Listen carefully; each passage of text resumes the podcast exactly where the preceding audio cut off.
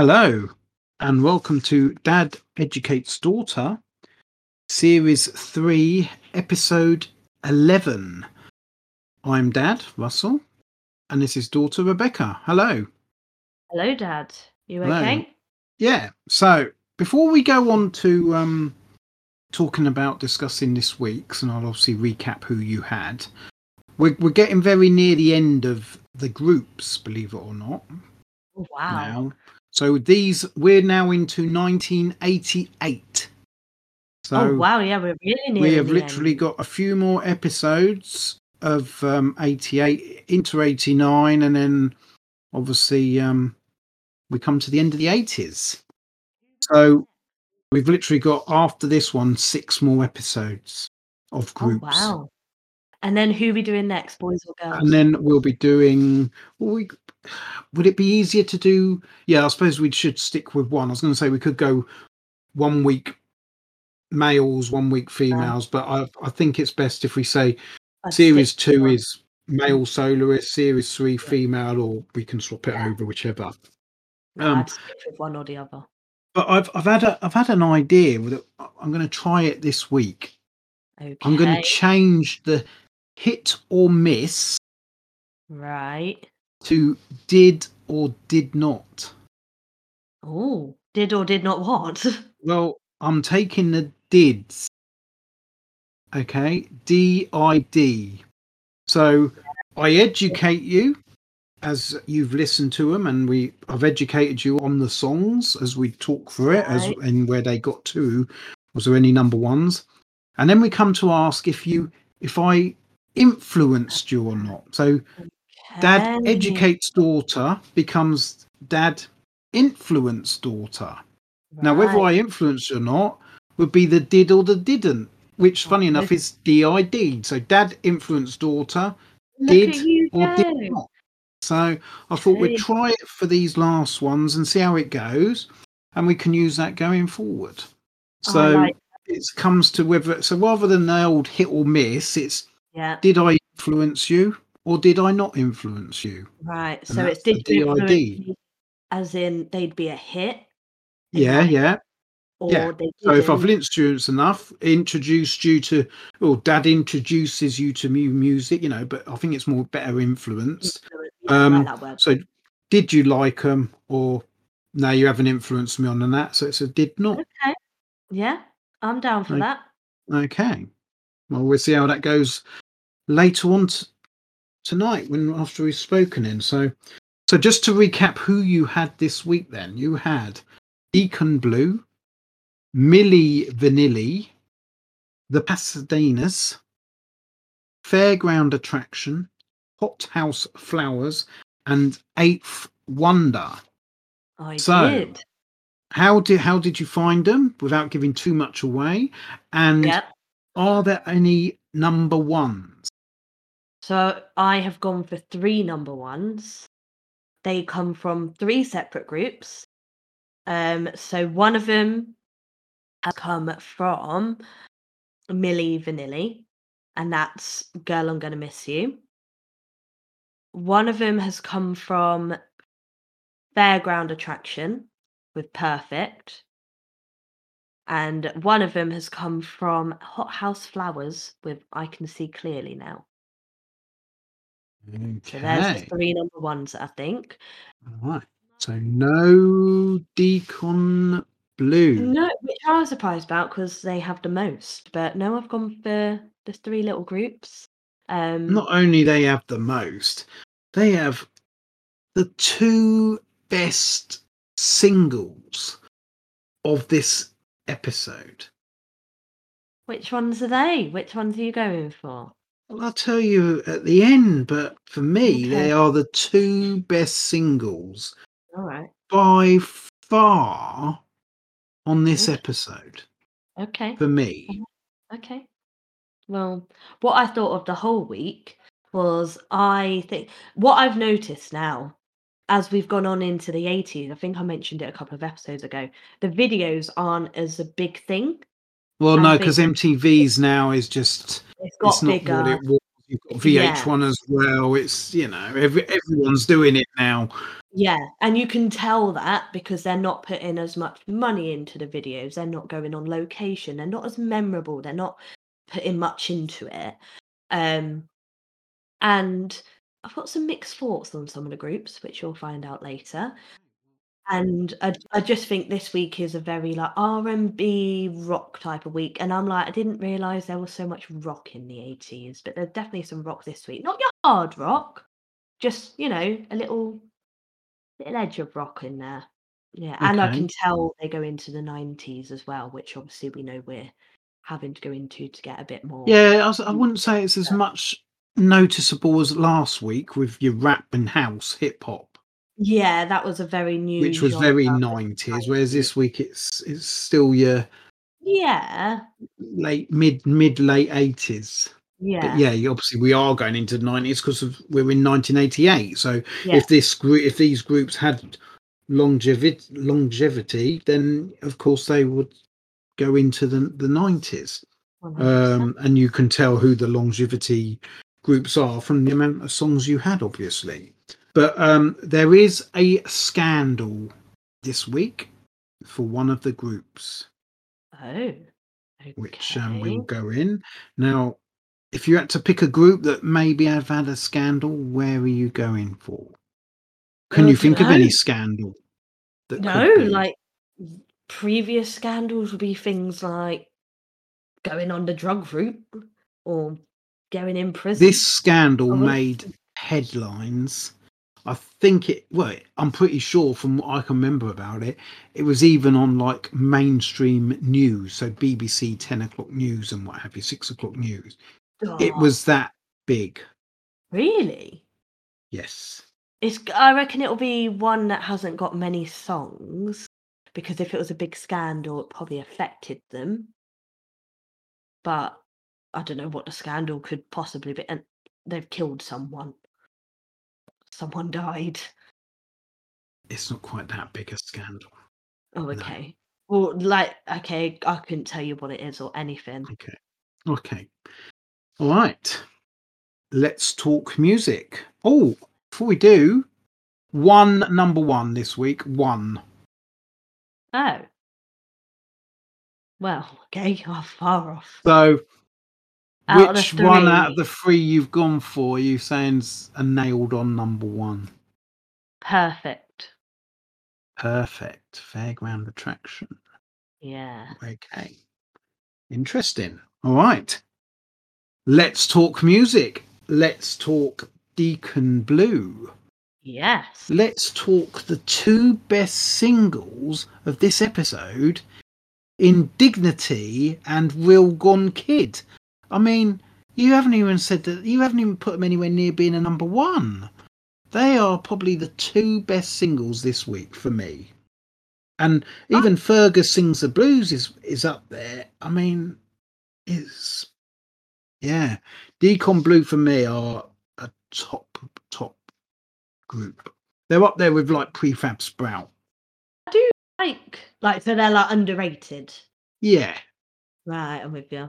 I do like the songs that you've just mentioned, but I didn't think that they would have been that big to have got a number one. I, I, w- it won't. I won't be annoyed if any of those three songs that you've just mentioned are the number one. I just think there was bigger contenders, bigger songs. I think. Um, but Deacon Blue, I've gone with pop rock, and I've gone with Blue Eyed Soul. I did have to look up what was called because I nearly just wrote down the rhythm and blues for white artists, and I was like, no, it's got a name. So I looked it up, Blue Eyed Soul. Then I remembered. Um, it got to a point with these because there was quite a few songs. I mean, not a major amount, but it got to a point where I was wondering when it would be finished. I was like, are we still on Deacon Blue?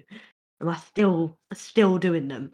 Um, but there's a nice mix of songs, but they keep the upbeatness with their songs. Um, they, I feel like they just want to get out a feel good type of music. Like they had an agenda, get everyone feeling good, get everyone moving, and that was that. Although, so at first I thought they were just pop.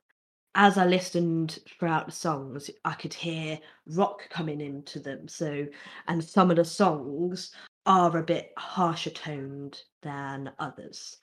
Um, and do you know what I really like? I can't. I've not written down which song it was, but it was near the end.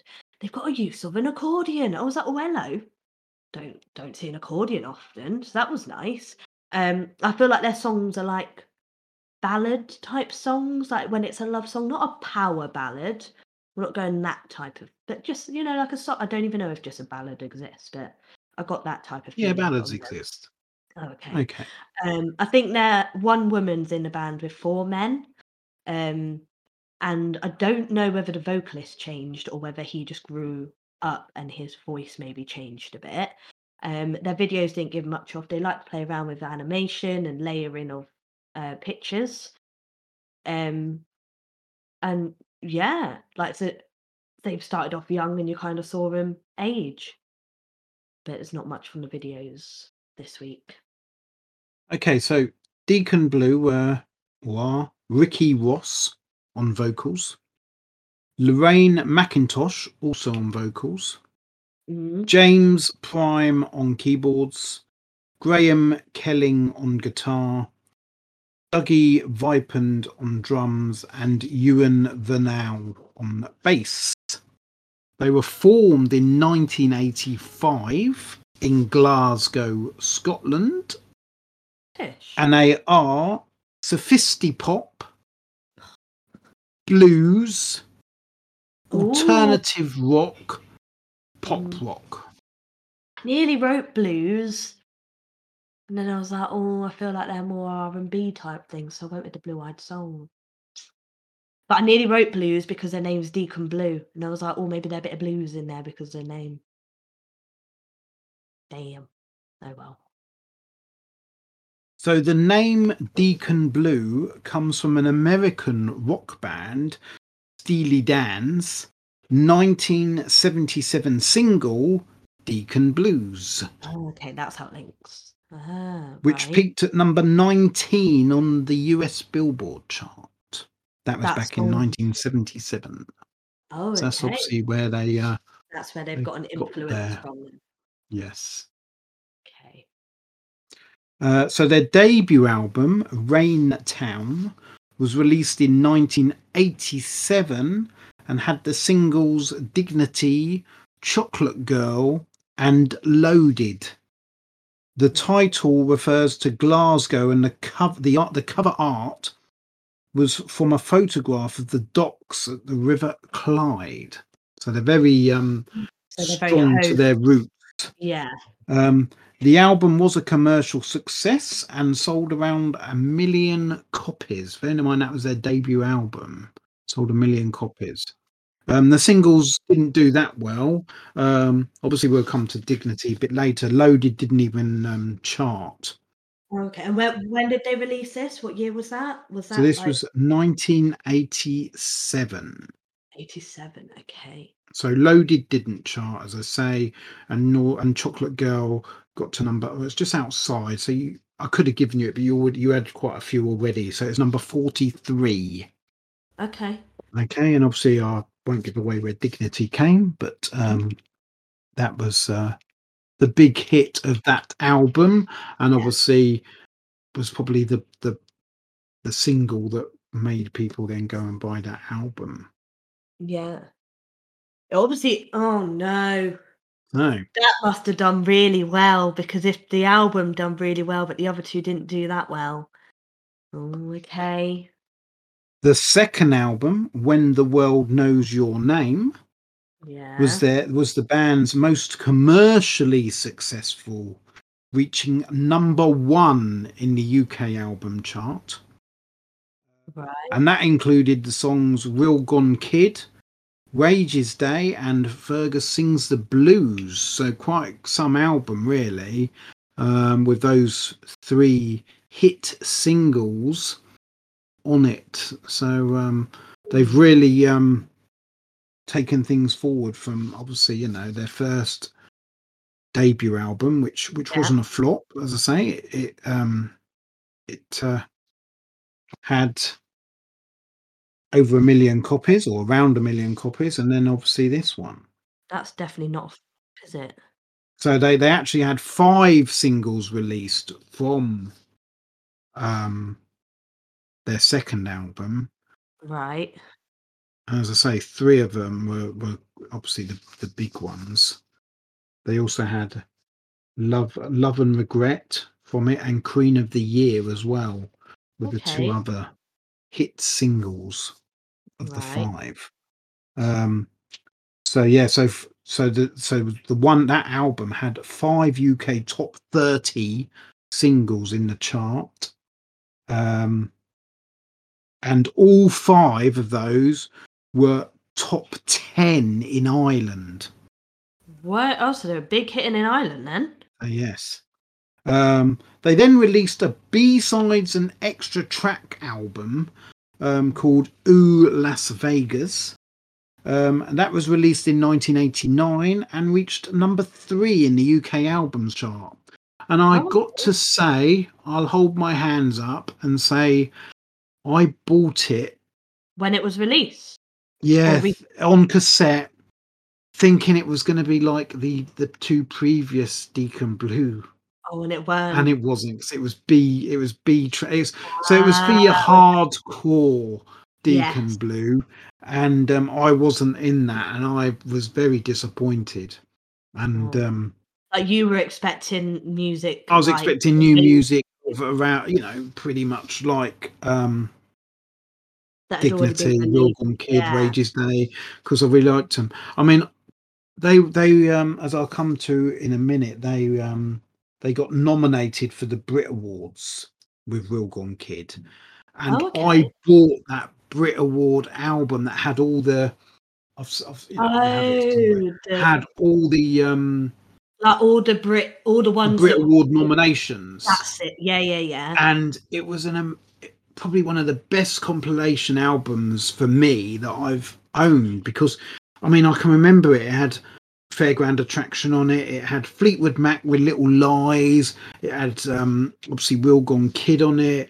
It was an amazing album, and it opened, I suppose, me up to all these other bands then that were around, and it was like, wow, this this is amazing. You know, this these this Yeah. music This is brilliant. a- So yeah, so obviously I then on the back of that thought, oh, Deacon Blue, new album, yeah. went and bought it, and it just yeah wasn't great. It weren't the best. Not well, I'll say it wasn't great. weren't the just best wasn't, investment. Wasn't It um, weren't what you were what was expecting, based on what you'd yeah. already heard. Yeah, But yeah. I wasn't the only mug who went out and bought a B, uh, an album of B sides and what have you, because it got to number three in the UK album chart. But then I guess It's got to be the highest, it, it, probably in in the history of albums. It has got to be the highest album with B sides. But then I guess they released it really well, knowing that they've had these two like good albums that have come out, and they're like, "Oh, let's release this one." They knew people were going to buy it based on the other albums, so I guess yeah. that's Um, called. so That's well, well shoot. done to them. They they they certainly fooled me. And um, How old were you? oh, what was, what was it? It'd been 1989, so 16. Yeah, using It fooled me. It did get me. But funny enough, I didn't buy another Deacon Blue album until their greatest hits. After that, Oh, I hadn't weren't going to get fooled again. Um, so then their third studio album came out, which was Fellow Hoodlums. That was released in 1991, and that peaked at number two. So they've had a number one album, they've had a number three with B sides, and now they've had a number two with their third studio album. Not bad, you know, That's for good, a, a- you know for a group that aren't commercially one of the top 80s stroke Mm. 90s groups. Um, that was followed in 1993 with their fourth studio album, Whatever You Say, Say Nothing, which was seen as an experimental album. And although not seen as commercially successful as both When the World Has has not sorry, When the World Knows Your Name and Fellow Hoodlums, it still peaked at number four in the UK Oh, album wow. chart. But so like the annoying good thing is it it got the, their fourth studio album which was obviously you know seen as good got beat by a album with b-sides on it because that got to number three Yeah, but yeah So, But um, they're but a yeah, big album group then. they are a massive album group. You know, as in they've obviously got a really hardcore fan base, and they do appeal to the to the wider music industry as well, music listeners as well, because Yeah. people are still buying. I mean, obviously, uh, by this time, I'd you know, You know, like I- You fooled I- me once, not getting fooled again. Gone, gone, been fooled, yeah, exactly. Um, so in 1994, the band went on a sold out UK tour and released a greatest hits album, Our Town, which is what I got got. Yeah. Um, and uh, that saw the band return to number one in the UK album chart. Oh, so they they've got a. Fa- so how weren't these bigger then? If Um, they're getting these type they've come at the wrong side of the 80s, haven't they? That's yeah, they're why. too late when music's So, kind of changing. yeah. People already got their stuff. Yeah. Yeah, I'm with you. So um, while one of the album's three new tracks, so that although it was a greatest hits album, it did have some, you, you know, which they do. I mean, even A-ha done it with, um, oh, headlines and deadlines had moved to Memphis on it before the the album Memorial Beach come out, which had it on as well.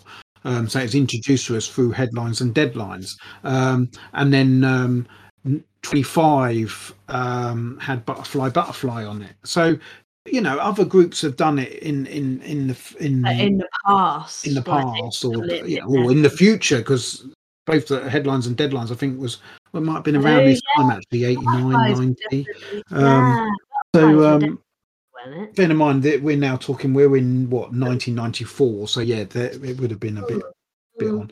But um yeah so they had three new tracks on it um of which um one i was oh sorry three new tracks i was right and you were wrong plus of, of which one was i was right and you were wrong plus a re-release of dignity um which saw the band re-enter the top 20 singles chart in the uk Right. So even so they've got now Yeah, got back getting as you'll see when we go through the uh the yeah, like things that they- I. So do you think that was because they re-released Dignity, a, a big hit, and then people have gone out and done that, and then it's brought yeah like- yes brought them back in? So i mean Dig- dignity was a big song as i've already Oh, alluded to I think I know Um, where that's coming. and um yeah it's it's seen as a well i'll i'll come into it in a minute so um Vipond then decided to quit Right. okay and And that was the male vocalist, wasn't it? No no Vipond was the drummer ricky ross was the vocals dougie Vipond is drum so he decided to quit um the Mhm. band in favor of a career in tv and Oh. as a result of that deacon blue split up in 1994 They weren't even getting a new drummer in. Like I'd get a new No, drummer they in. Like, it's not like just- your vocals are gone. Yeah. That's just a drummer, isn't it? They no, they they split um, and then five years later in 1999 the band held a reunion gig which led to a new album walking back home which was a mixture of old hits and new And when they Um, did their reunion gig, did they have Ripen back with them, or was I he well, I'm not sure if he if Vipond went back or not. I would right? probably say yes, but I Right, I can't say for definite um, whether he did or didn't. right, okay. But um, since since then they've they've had a few more albums. Um, because So this wasn't like- classed as a like studio. This wasn't a studio album as such because it was that it old was- hit. it So was, it was like- part studio, part compilation. Um, Yeah. So it had some new hits in it, but then, as I said, the greatest hits, uh, new songs in it. But as I've already said, so did the um, Oh yeah, one of the the. I've just looked yeah. at the personnel on the album, and yes, Dougie Vipond is on there for drums. So okay, so literally, like they all got back together. and that's they're still doing that to this day. They're still doing it to this day. Um, so much so that they've had um, another what one, two, three, four, five, six studio albums since that split. Um, so they had the Hipsters released in 2012. no, sorry, they had Homesick released in 2001, then The Hipsters in 2012, A New House um, in 2014, Believers in 2016, City of Love in 2020, and Riding on the Tide of Love in 2021. Oh, wow. So they are really present. Yeah. Now they've done well in the indie chart. Um, yeah.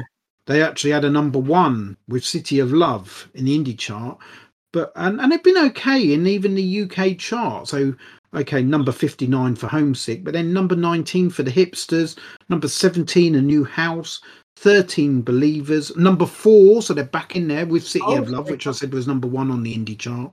Yeah. And then number 23 mm-hmm. with Riding on the Tide of Love from 2021, but that also got into number three in the indie chart. All of these oh. got into the, all of them, apart from Homesick, which was their first one, made it into the top five on the indie chart. Number two for the hipsters. Number two, a new how, how, house. Sorry, Believers got to number six, so just outside. Right. Um, as I say, City of Love was number one, and Riding on the Tide of Love got to number three in the UK indie album charts. Okay, so they've done. I mean, yes, that's the out uh, the indie, but they've still getting They're there. still doing well. As I say, number four was their highest, um, and that's from 2020 with City of Love. So they're still getting into the top five mm. of the UK album chart album in chart. 2020. Um, now, um, they're not a big group like the others. No, um, and that's mainly because of their singles. So as I was about to say, they they've Deacon Blue haven't reached the commercial highs of other bands in as far as singles, at least on their second coming. It's more wow. the albums. Um, however, going back in time in 1989, Real Gone Kid saw Deacon Blue, as I said, nominated for a Fair a Brit Award, where they missed out to Fairground Attraction on best British single. So Fairground Attraction won. Yes. Okay. Um, and then in 2020, Dignity was voted as Scotland's greatest song after a public vote on a morning breakfast show, beating the likes of Sunshine on Leith, the Proclaimers. Oh, okay. Whole of the Moon, the Waterboys. Loaded, Primal Scream, In a Big Country by Big Country, Black Eyed Boy by Texas, and Somewhere in My Heart by Aztec Camera.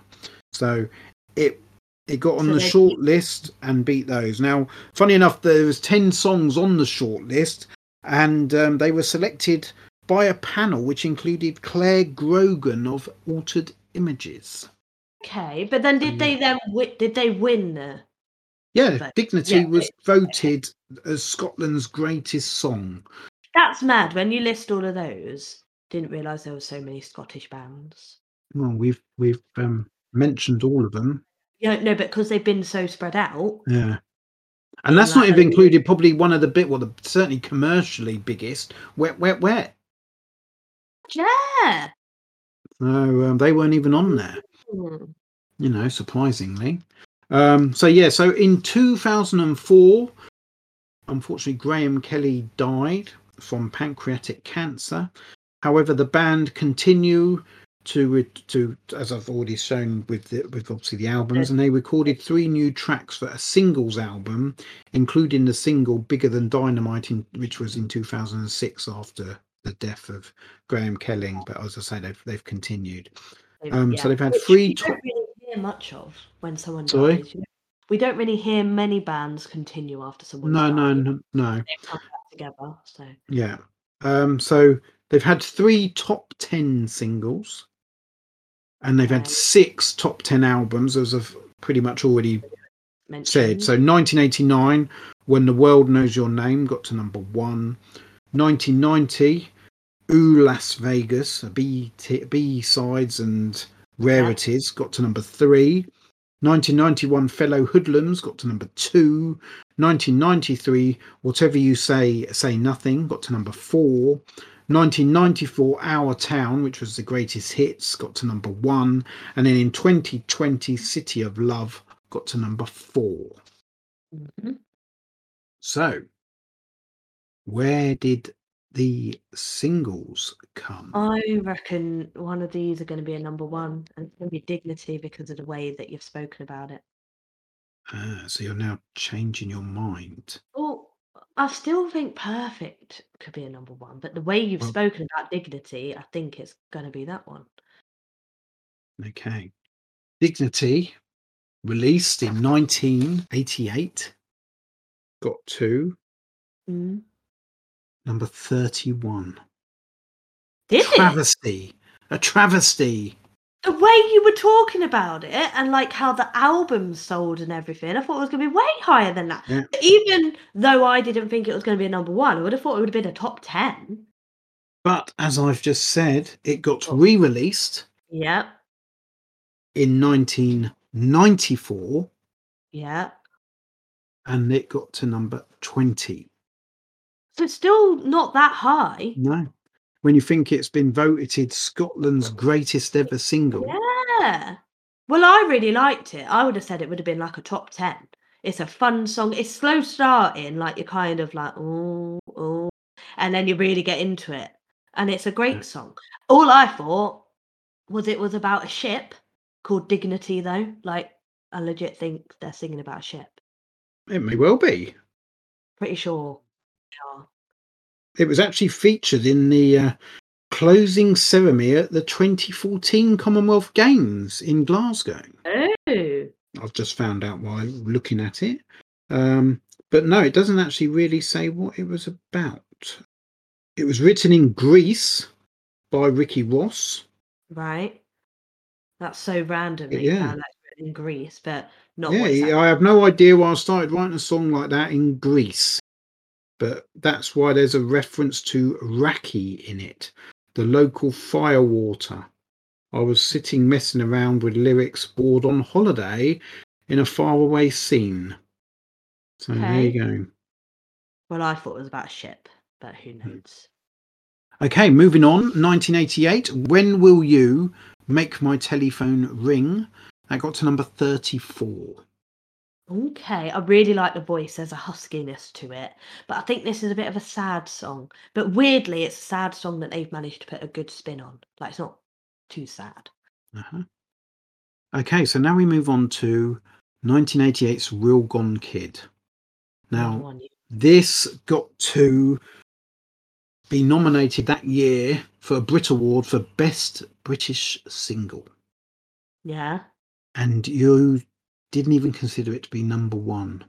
no, No, and this was a song that I really didn't know that, did I? got me. Got, this is what I suppose opened me up to Deacon Blue. As I say, I bought that Brit Awards album, Yeah, and it, an amazing. It had, you know, as I said, Fleetwood Mac, Little Lies. It had obviously Perfect on it, and it had this, and I was like, Yeah. wow, I love this song. mm, Um, and it got, did get into the top ten. Okay. Now we've said that three of their songs got into the top ten, didn't we? So this is one of them. And this is one of them. Number eight. Right. Yeah, see, I know, and it's not a number one. I recognise this one though. It's fun. It's got good music in the background, and there's a little bit where it's like, "Let me know." I can't remember how it goes, but it repeats it, and I was like, "That's a really good part of the song." But it repeats the mm. lyrics, "Let me know," like "Let me know." Let me... I don't know. I can't get the tune of it, but I've listened to it many times. I just can't. It's a, the tune. it- But I it's- like for me, that. it's It's that and Dignity are two brilliant They- from this this era of the eighties. That you know, they they were like there. pop with, and as I say, you know, with Prefab Sprout, the De- Deacon. Blue and Prefab Sprout, those two done a concert together. What a wow! Be amazing. You'd be front row, would you, Dad? Oh, I'd definitely be going. Okay, moving on. 1989, Wages Day, number 18. okay. Again, a fun, upbeat. This had more focus on the singing. This was nearly my favourite, but it weren't. Wonder if your favourite's going to be the other top 10 then, because they had three, remember? We'll find out. Did I say three? Yeah, three. Yeah, you said three. Yeah. Um, 1989, Fergus Sings the Blues, number 14. Okay, this was another near favourite. Oh, It's that's a good song. catchy, really upbeat chorus. I love the chorus. Like this one was a close favourite. Well, for me, Dignity, Real Gone Kid, Wages Day, and Fergus Sings the Blue, they sum up Deacon Blue's sound Oh, yeah. for me. I really enjoyed them. You know. Um, 1989, Love and Regret, number 28. Oh. Oh, okay. This one is a bit slower, slow and meaningful. And there's a bit of a guitar solo in it. So this is where I was like, oh, there's a bit of rock in here. But it didn't ruin it for me. Okay. Going into the 90s now with 1990s Queen of the Year, number Yeah. 21. Okay. The rock really came out in this one.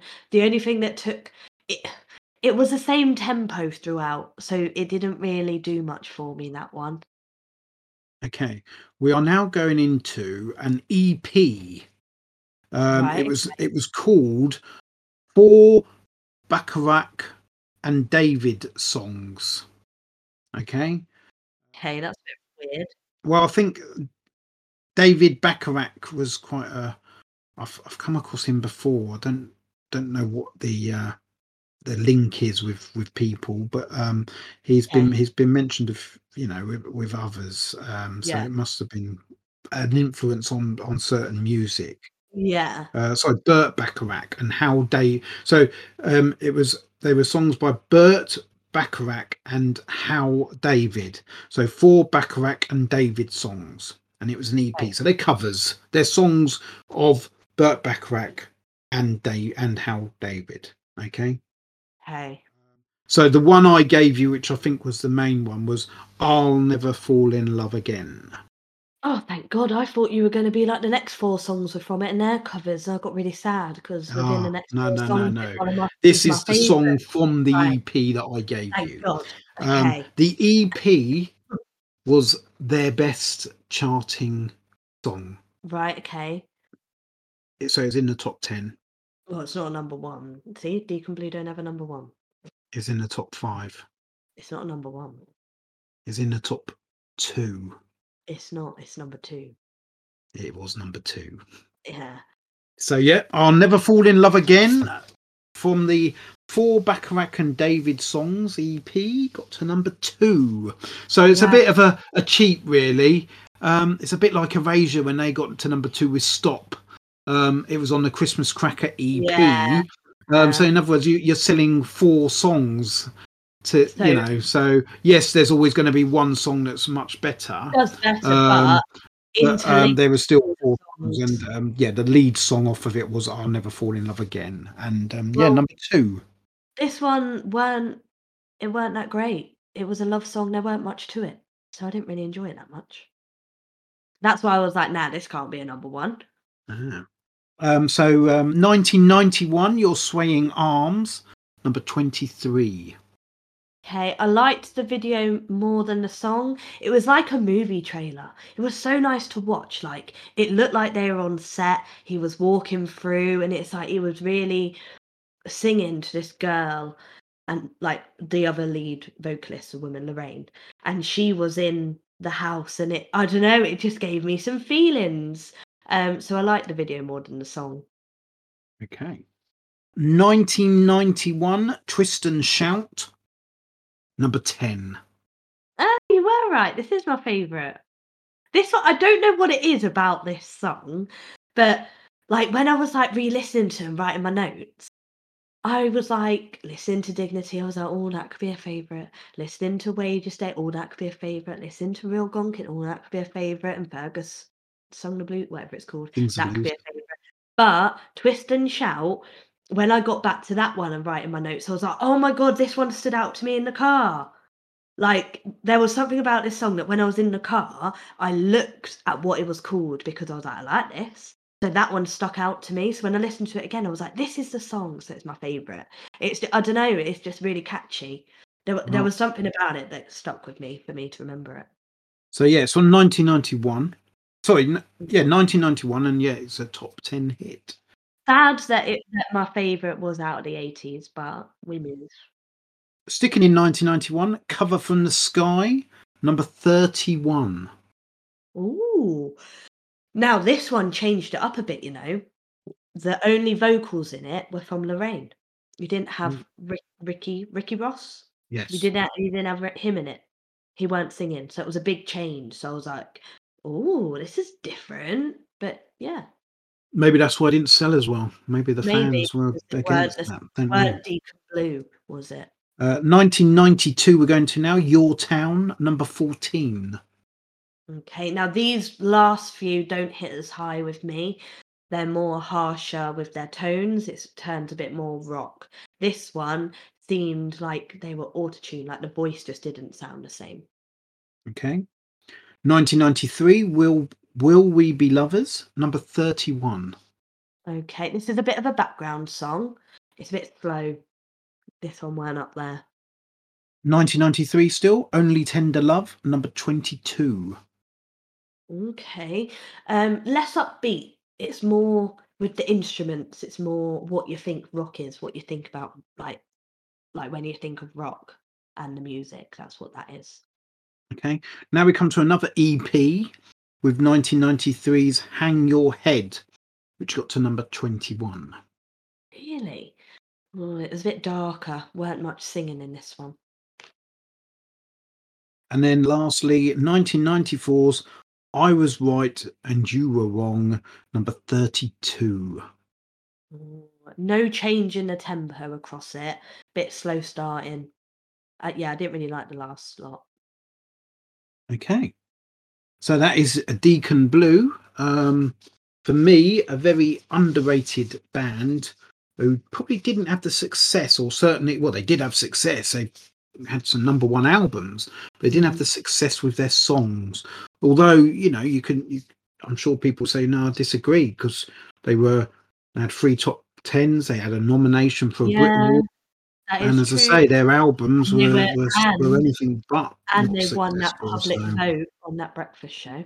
and well, that was in Scotland anyway. But yeah, they still won it. Um, bearing in mind you've had the Proclaimers Mm. and Texas that were two, you know, big bands as well, uh, obviously up in Scotland um, at Yeah. the time. Okay, moving on then to Milli Vanilli. Yeah, so there's not many songs with these. They're very catchy and upbeat. You kind of know what you're getting. Not a band, they're just singers. There's a duo. I can hear a bit of an accent in the vocals, so I'm like, oh, where are they from? Um, two men, but one of them has a very feminine voice. And I'm like, at first, I was like, oh, it's a man and a woman. Then I watched the videos and I'm pretty sure it's two men. Um, might be a woman behind the scenes, don't know, like maybe she didn't get videoed as much. Um, they like to wear matching outfits or similar outfits. Very good dancers, I must say. Liked that about their videos where they, you know, they just danced. It was great. Um, and the genre I've gone for R and B or hip hop. Milli Vanilli were Fab Morvan and Rob Pilatus, formed in 1988 Oh, so in very late. Munich, Germany. Okay, so that might be They are- from. dance, pop, funk, Eurodance, hip hop. Oh, so I got hip hop, not R and B. Okay. So Fab and Rob met during a dance seminar at a club in Munich. Um, they attempted to uh, find work as backing singers, and then they formed their own act and recorded an album for a small German label that sold a few thousand records. Right. Then music producer Frank Farian learned of the duo and invited them to his Frankfurt studio to listen to a demo. Girl, You Know It's True was that demo.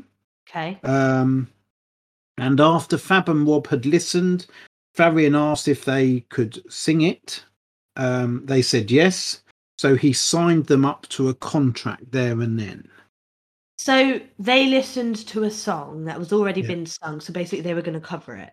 Well, no, he that they it wasn't being so- he he had the song without the lyrics, so he played them the Right, like played them um, the music. the yeah it. instrumental Yes, side right. of that, that from what I can gather, and wanted Right. to put their their um, voices then onto the lyrics. With Um, so you. he asked them if they could sing to it. yeah. They said yes. He's then signed them up to a contract there and then. okay. Ooh, okay. They haven't really taken a note. They've just thought, yes, contract got signed. somewhere nice. Yeah. So yeah.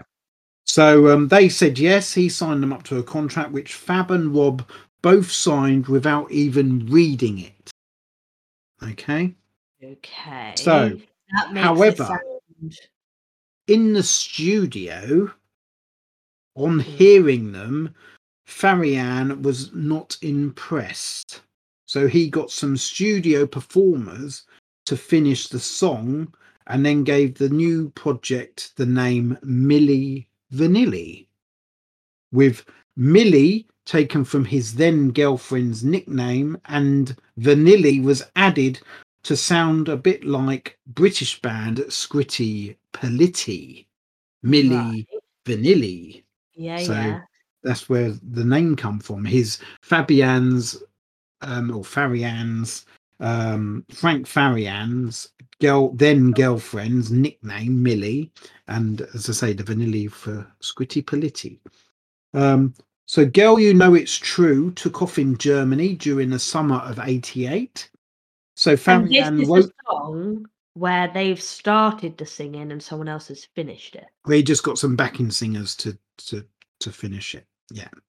Right. So, Girl You Know It's True took off in Germany during the summer of 88. So, Farian wrote and produced an album, All or Nothing, which was released in Europe in November 1988.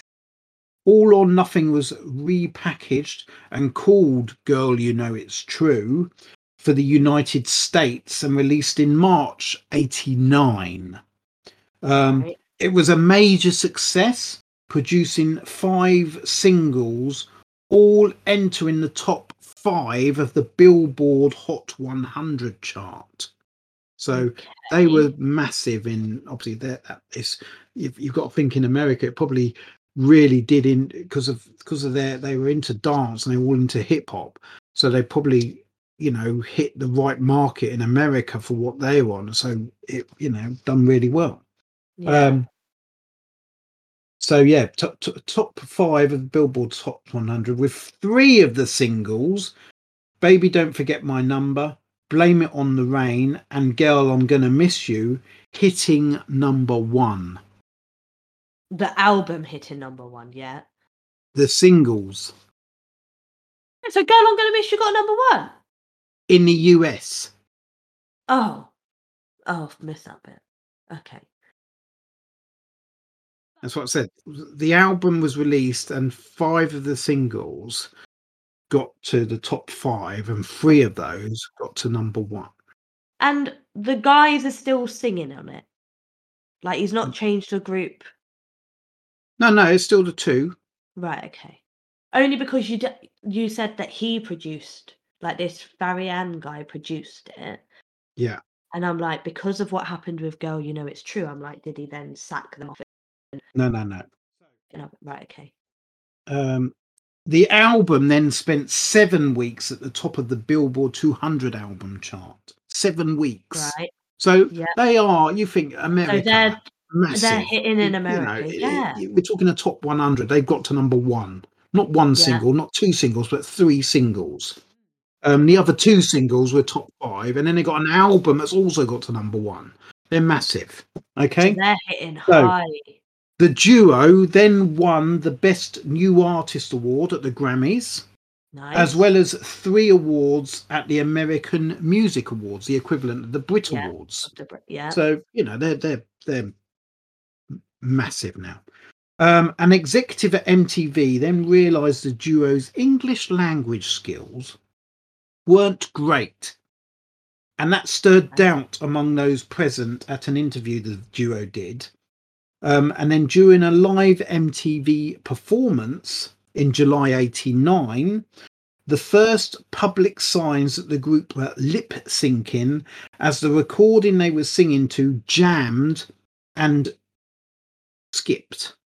So Rob panicked and ran off the stage, although he was then convinced to go back and finish. And despite the mishap, the audience seemed neither to care or even notice that he wasn't singing. They were miming, lip They were syncing. lip syncing. Right. So, But However- loads of people have done that anyway. So that's not a big deal. well, it, that loads of people do it when they're on live TV. Yeah. These two have never sung the songs. Oh, so they weren't even so how but how? When they Because- recorded Girl You Know It's True. So they Yeah, but as I just said, Fa- Farian found out they couldn't sing and bought some backing singers in to sing it. So then since But then, then still singers it was been Milli singing. Which are these duo? But did they anyway, know they were being taken? carry on the story. So, however, growing public questions were now being made as to who actually sang in the group. So, on the 14th of November 1990, Farian announced that he had fired the duo and confessed that they had not sung on any of the records. Wow. But it's him, it. Farian's the He's the producer and whatever. He's yeah. the so, one who done it. He, it's true. Milli Vanilli didn't sing. Read the newspaper headlines.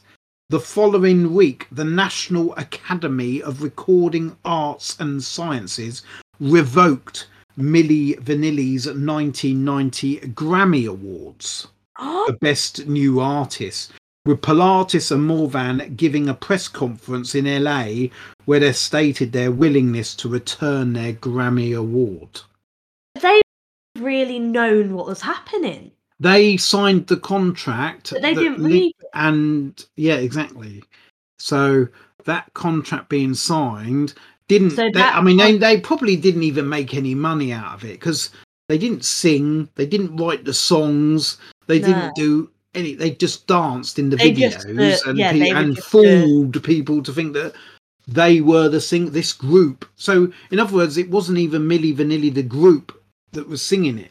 It was so did people ever find out who was Oh yeah, yeah. it? It, is. It, I mean, I didn't write it all down, but obviously because it wouldn't make any difference. Um, but it does No. say who the who the people were that, that sang. Um, and it's quite a few. But Milli Vanilli, if you look up Milli Vanilli, the band or the group, because they didn't have uh, instruments, were Fab Morvan and Rob Pilatus. But they couldn't sing, or they didn't sing, and they didn't write the music. They didn't play any instruments or anything like that. It was all, you know. I can't get my head around this. So in their contract, it would have stated you're the face of this group. Yeah, that that's more likely. that's basically well, what they were. remember when they signed the contract, Farian had been alerted to him from this this one single that they'd sung that Yeah. sold or album, sorry, that had, That sold a had s- few that had sold a thousand. few thousand, and he'd obviously been alerted to him and thought, oh, I can make a quick buck here, get them signed up, boom.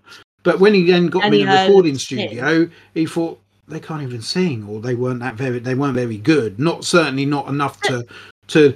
So let's put it this way: they weren't good enough to get to number one in the in the US, which they did. They probably weren't good enough to get to number hundred in the US, but they ended up getting to number one, not once, not twice, but three times, But with another two then- singles getting in the top five and an album that stayed in the top in the top t- uh, number one for seven weeks.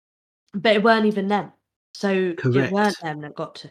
Well, no, That's but mad. that's where the issue was. So, But then did they? Know, I can't get my head around it.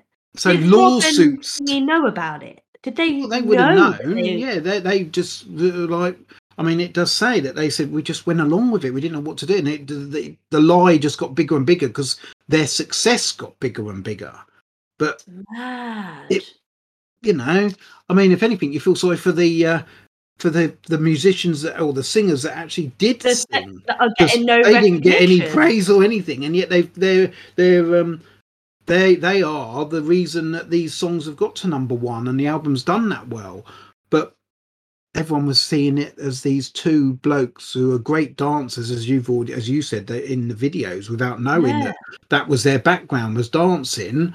That's what they were hired for. But obviously, at the time when Farian signed him, he thought they could sing. The problem was they couldn't, or not. They weren't as good as he thought. They certainly wouldn't have got the success that they had had they been singing. Um, and that's where the issues were. Rather than firing them, then he'd already got them to sign a contract. He just went along with it, but just got some these other musicians or these singers. So um, lawsuits followed, filed under various U.S. consumer fraud protection against Arista Records and the band mem- the group members themselves, Rob Pilatus and Fab Morvan. Um, a settlement was approved on the 28th of August 1991. It, wait for this, refunded was approved for those who attended concerts as well as those who bought Milli Vanilli recordings, which was an estimated 10 million buyers across the two um, were eligible to claim a refund by the deadline set of March the 8th, 1992. Bear in mind that was in August 1991, so they had until March. So just under, just over six months, seven months. It was end of August, so yeah, Yeah. just just um just um over six months. Just under. Um, yeah. So obviously, I'm sure a lot of them thought would have probably said, "I can't be bothered. I quite like what I'm listening to. not going to get a refund." You know, you don't. So yeah. how many people? I don't know how many people actually took a refund, but obviously they didn't have to. They were just given the if you want it, you can have it. Um, adding to insult, singer songwriter David Clayton Thomas sued Milli Vanilli for copyright infringement, alleging that title song All or Nothing used the melody from his 1968 song Spinning Wheel, a hit for his group Blood, Sweat and Tears. oh, it wouldn't surprise me if it did. So This, It all went, you know- guy seems a bit dodgy. So yeah, so um, on the second of April, nineteen ninety-eight, Rob Pilatus was found dead in Frankfurt, Germany, of a suspected alcohol and prescription drug overdose. Now it doesn't say I it was suicide, but you can imagine the stress and that they were under, and obviously they obviously never made no money out of this, and in actually they ended up being the ones that would have um, been Got the most hate for it. sued and what have you. So, oh yeah, the hate. As I say, I remember. I do remember it. It was a massive, big thing. You know, yes, we've had. um I've forgotten the group all about Eve, wasn't it? Who obviously got caught out because they didn't hear the the the the the tape recorder had already started and they're sitting there on their chairs i don't know if you went and watched the video in the end but they're sitting there while the song's playing because they're unaware it's playing Yes, yes. on top no, of the I did. I did because that was there. done all groups Oh, it it, weren't a It was- big deal. That's why I was just when you started telling the story about Millie But Vanilli. These like, couldn't sing. they were fooling people about a, something that wasn't happening That's mad. so yeah That's so mad. that is the scandal and it was a big scandal although it might not sound as much but you've got a group that can't sing let's be honest Just, you're making a living from in the something you can't do yeah They're in the music industry, just basically for laughs. You know, Yep. so I can't believe that. Never thought I'd ever i've said how they done in in america let's see how they done Yeah. in england two top 10 singles one top 10 Okay. album 1989's all or nothing their only album which got to number six Right. so do you think they had a number one Well, I said, which one did I say? Girl, you know it's true, or girl, I'm gonna miss you. Girl, I'm gonna miss you. I said could be a number one. okay 1988 girl you know it's true girl you know it's true Yeah. do Do, do, do, do, do, do, do. Don't you think they had a bit of Peter Andre about them? Maybe a little. Mm. Now you've said it. Yeah. Um, so yeah, Girl You Know It's True, 1988, got to number three. Okay. Well, I weren't expecting a bit of rap at the beginning. Oh, oh, hello. Yeah. Like it's a bit of a twist on like the normal singing that I've been in, which is why I put hip hop down um as a genre. But yeah, it, it was a nice start. Okay. 1988, Baby Don't Forget My Number, got to number one in the US. Got to number 16 in the UK. Okay, yeah. This one didn't hit as well with me. It doesn't flow as well as um Girl, You Know It's True. It is still catchy, like, you know, it's still got an element to it, but it just didn't have the flow. Okay. Now we come to the one you like best. Now we know sometimes with your like best, they're the worst. They're the, sometimes the worst, not the worst song, but not the best commer, not the most commercial. Yeah. This know. got to number one in the US. Yeah. It was released in 1989. Girl, I'm Gonna Miss You in the UK was a top 10 hit. Yeah.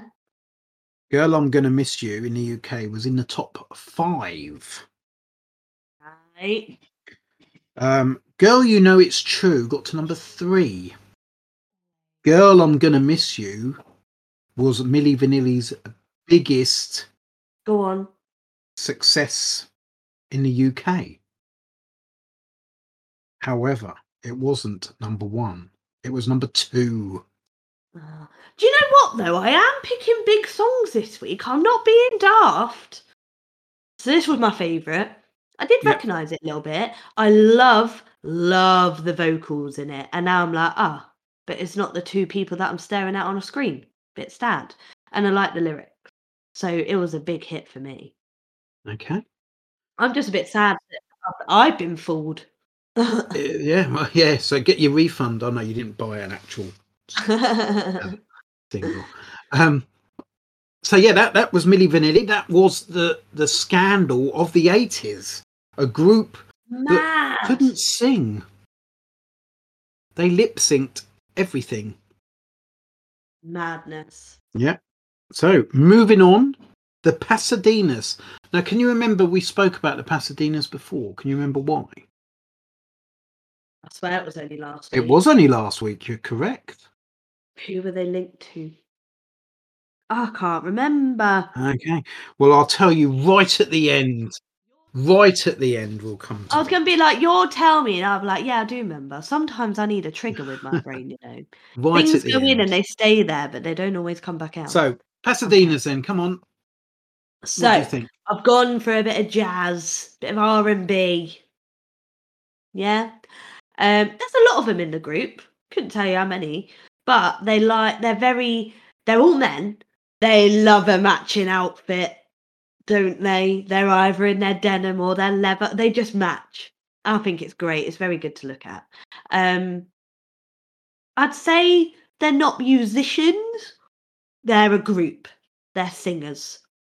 I think they're really good singers and they work really well together as a group. They've got their harmonies on point. I don't think any one of them is the lead singer because they all kind of take it in turns. They all have their bits. So one might sing one verse, they all sing the chorus, and the next one does a verse. I, like the way they work together. Um, not much about their videos apart from the fact that I noticed they all have a good matching outfit.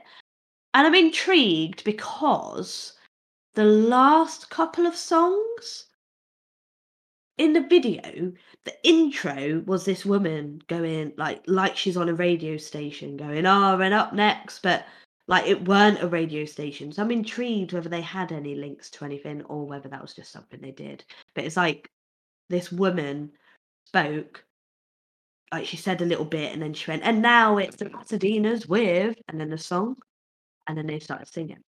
So I'm intrigued at whether that's anything. Okay, so the Pasadenas, you're right, they're a group, not a band, hmm which we've. I mean, it's opened my eyes because I was never sure what's the difference between a group and a band. But the group is singers. Um, yeah. I suppose um, you It's know, like, um, literally the Four Tops, uh, the Supremes, you know, uh, the Nolan sisters. Um, Mm. The Pasadenas are singers: So Andrew Banfield, Michael Mike Mil- Milliner, David Milliner, Jeff Aaron Brown, also known as Rockin' Jeff, and Hamish Soloshan. Solokan. You never know with them how you Soloshan. Solokan. Um, they were formed in 1988 in England, and they are R and B pop. Or Okay, R&B got the R and B, uh, not jazz. I thought they were a bit jazzy. So, and I suppose R and B sort of can cover jazz anyway, in a sense. Really, Mm, yeah, I guess. Guess it could have Um, been that, it? the group topped the charts in the Netherlands in 1988 with their first release, "Tribute Right On," which is a homage to soul musicians Diana Ross and the Supremes, as I just said, and Aretha Franklin. Oh, okay. Um, Their second single was also made, which also made the top 20 in the UK, like their first single. And both singles were taken from their debut album, To Whom It May Concern, released in October 1988, and made the top five in the UK album chart, selling more than 1 million copies. wow. So good, a de- big album as well. Mm. In 1989, the Pasadenas were invited to be part of Band Aid 2 um, Okay. with their version of Do They Know It's Christmas? And they Yep. sang alongside Cliff Richard, Jimmy Somerville, and Chris Rea. Get them. So they're So- quite big then. They were in uh, around that, like the late 80s. In that the late, yeah. yeah, yeah. Uh, in 1990, they changed their sound slightly uh, for Love Thing, which made number 13 in the Netherlands, and Reeling, which just managed to break into the UK top 75. Oh, Due to the failure of these singles, the release of their second album, Elevate, was pushed back, postponed for a year. like to kind of get them change it up. A bit. Well, I suppose because their singles have flopped, it was like, right, hang on, let's hold on, let's hold something. back.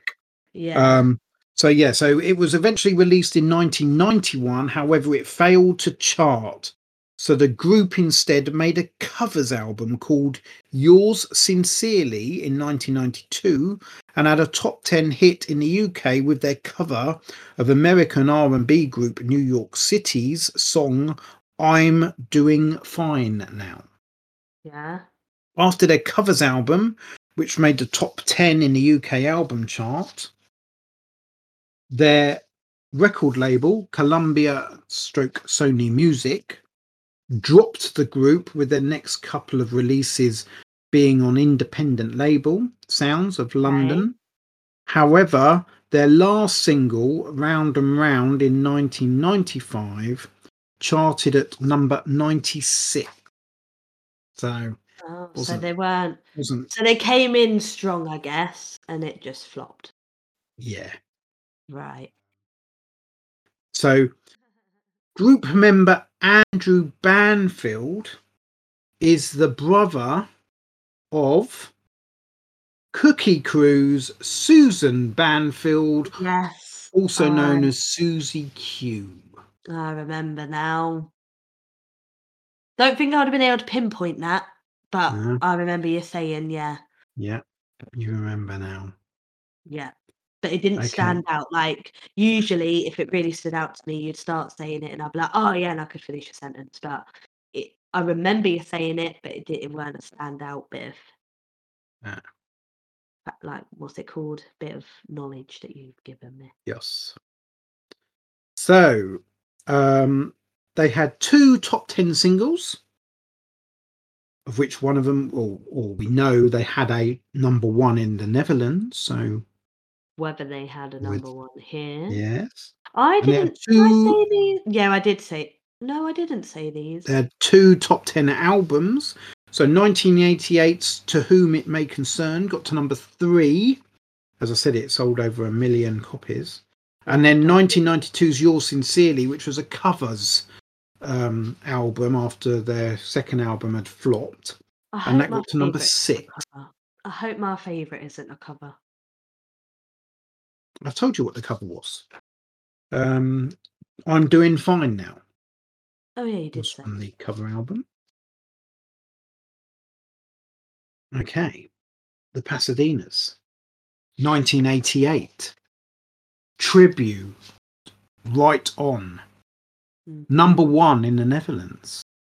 Thought you were going to call it a number one here. Yeah. Mm, They no, had two top 10 singles of Pasadenas in the UK. I can tell you that Tribute Right On was in the top 10 in Engl- in the UK. Okay. It was in the top 5 in the UK. Okay. Did it get to number 1 like in the Netherlands? I don't think so. No, it didn't. It peaked at number 5. It's got a good beat. I like it is a good one. It's just not up there, and I'm not 100 percent sure what they're blooming singing. That's why I was like, nah, it can't be. I don't know what they're singing about. Okay. Moving on then, 1988, Riding on a Train, number 13. Okay, this has got. This is where I was like, oh, they've got really good harmonies. I, like I noticed them singing in this more than anything. And again, it's an upbeat song. Okay. 1988, Enchanted Lady, number 31. Do you know what stuck out to me with this one? They do like a clicking, like they're all synced doing this clicking at the beginning. I'm like, I really like that. It's a really good intro to a song. And it's like a love song, and I feel like people would have had it at their weddings, maybe. Okay. 1990, Love Thing, number 22. Okay, fast pace again, not 100% sure what they're singing, but the chorus brings it in. The chorus is good. Okay. So that was the only single that made the top 40 from their second album, which obviously we know was a Oh, flop. yeah, that was So if your favourite is in the next four, they are from the Yours Sincerely album, which were covers. well, it obviously is in the next four. We are haven't seen it starting with 1992's I'm Doing Fine Now. Now, funny enough, we've already said that Deacon Blue's best single was um, a cover of Yeah. I'll Never Fall in Love I- Again from Yeah, Bacharach and David. yeah. Um, the Pasadena's best single in the UK is No, I'm Doing wasn't. Fine Now, which is a cover. Stop. So we already know Tribute got to number five. So it's better than that. Nah, this. I don't want it to be a number one if it's a cover. 1992, I'm Doing Fine Now, number four. Oh, okay, I'll take that. This was my favourite though, and I'm really annoyed that it's a cover. But it just shows, like, obviously, I don't know. It shows I literally know nothing because. It also shows that you would have liked music from, I don't know when it's a cover, what it's a cover from. Uh, yeah, that's it true. Like, I would have liked the year? earlier music. Um, no, it just Did- says. oh, Uh, no, no, didn't. No, it just says New York City song, the group New York City song. I'm doing fine now. Um, so yeah, um, but it does show you that you like music from. From like the later, yeah, even earlier. Well, it's got a good build up. I love the upbeatness of it and the vocals. The vocals are a good on point for this group. Uh, I'm just quickly looking up New York City. They're a rock group, believe it or not. Oh, And, um, I'm doing fine now. Um, it wasn't. It wasn't a big hit. It, um, it got to. It was released in 1973. yeah. Got to number 17 in the US, number 14 on the R&B, and number 20 in the UK. So this version done better than the original version. Yeah. There you go. Okay. 1992, Make It With You, got to number 20. Okay. Well, this one stripped back. It was a main focus on the vocals, which I have said I like. 1992 still, I Believe in Miracles, number 34. I was really sad that this went, I believe in miracles. And I had that in my head and it weren't. And I was just like, oh, well, so what I was expecting. But I still couldn't help but move. It's got a good beat throughout. It just weren't what I had in my head when I saw the title. Yeah. Which, funny enough, I haven't listened to them. I'm not a Pasadena's fan, I'll be honest, not Oh, my you type of music. And um, knowing that it was covers, I would have said the same, that that's what that was. Uh, yeah, I just know. looked at the um title and was like, Ah. started singing that song. I got don't even know if that like, song's called I Believe in Miracles, but you'd think it probably is. But Nah, yeah. surely it is. Well, that's what I mean. I'm sure it is, but I don't I don't know. Um 1992, Let's Stay Together, number 22. I recognise this one. Um, it's slowed down compared to the other songs that I've had. It's more of a love song, but it's a nice sing along one. Okay. Moving on then to Fairground Attraction, where you're now definitely thinking the number one is, I'm guessing. Yeah, perfect. I said that when I said there was three and you said there's only one. I said, okay, if I was to pick out the three that I chose, perfect. You've gone Perfect. perfect. And I- You've I've- still got Hothouse Flowers that you also did say could have a number one at With the beginning. I can see clearly with- now. Yeah. Yeah. So Yeah. um But we'll- I did say I think it's going to be perfect. So Yeah. I'll be happy if I'm right. Okay. Yeah, so on to Fairground Attraction. Fairground Attraction, off you go. With the genre, right? I literally I've written down. I can't think of a genre, right? Because I can't think of what it's called. It's not country, but it's something like country. But it's not as much as I love a country genre that never exists in the eighties. It's not. It's and you're gonna say it. I hope you're gonna say it, and I'm gonna be like, yeah. It's an old genre, and I don't know what I mean by that, but I can't think of what it's called it just gives me a vibe of country but not country because there's another word for it but i can't think of that so when you tell It's, me it's I'll what I've got know. written down here. well i, I hope think- so I because think when you it say is. it i Yeah. might be like that's it that's what i couldn't think of so i'll, Okay. I'll interrupt you and let you know but anyway i straight away recognize their music so i recognize perfect Where it's been on loads of adverts. exactly I think I think Asda. I think it's still on available. advert Asda used it for for um, quite a big time. So yeah, Yeah. that loads of people do. Um, good vocals, really unique. I love the way she sings, and she can play instruments too because she played a guitar in one of the videos. feel like they might have been short lived because um, of the songs that I had, and no two songs of theirs sound the same. They're all different in their own way. Um, I, d- I can't tell you how many are in the group. I only really saw her in videos, the main vocalist, a woman. She's quite an extravagant dresser, like bold and bright. Like she goes a bit out there. Like it's not very 80s, but it's not 90s. I don't really know. It I don't know what. She just does her own thing. Um and there's a range of instruments. Okay. So but Attraction. I whereas I said earlier, like Deacon Blue are, are very much like for me Prefab Sprout. If you were to put Mhm. pigeonhole groups, Yeah, they yeah. would they would I would pigeonhole definitely Deacon Blue with Prefab Sprout. I would pigeonhole Fairground Attraction with, it's funny enough, a group we had not that long ago, Tapow. Oh, okay. They're what I would Okay, yeah. Yeah. But the music I is probably more like, I suppose, Dexys Midnight Runners. Yeah. It's got a bit of something like that. Old. Celtic sort of, you know, um, yeah. sort of thing. So anyway, Fairground Attraction are Eddie Reader on vocals, Mark E. Nevin electric guitar, Simon Edwards a guitar a guitarrón, which I had to look up. I've looked it up. It's a guitar one is a big Mexican guitar. Mexican. Mexican, Mexican, Mexican. Mexico, I was like, what type of shape is that? A Mexican. So it's a Right, a guitar Me- from yeah. Mexico, but it's a much bigger. And he played that rather than a guitar. He played a Mexican not like- guitar, which oh, is a bigger violin. Version, and it's Oh, called a Guitar right. One. And Roy Dodds was on drum.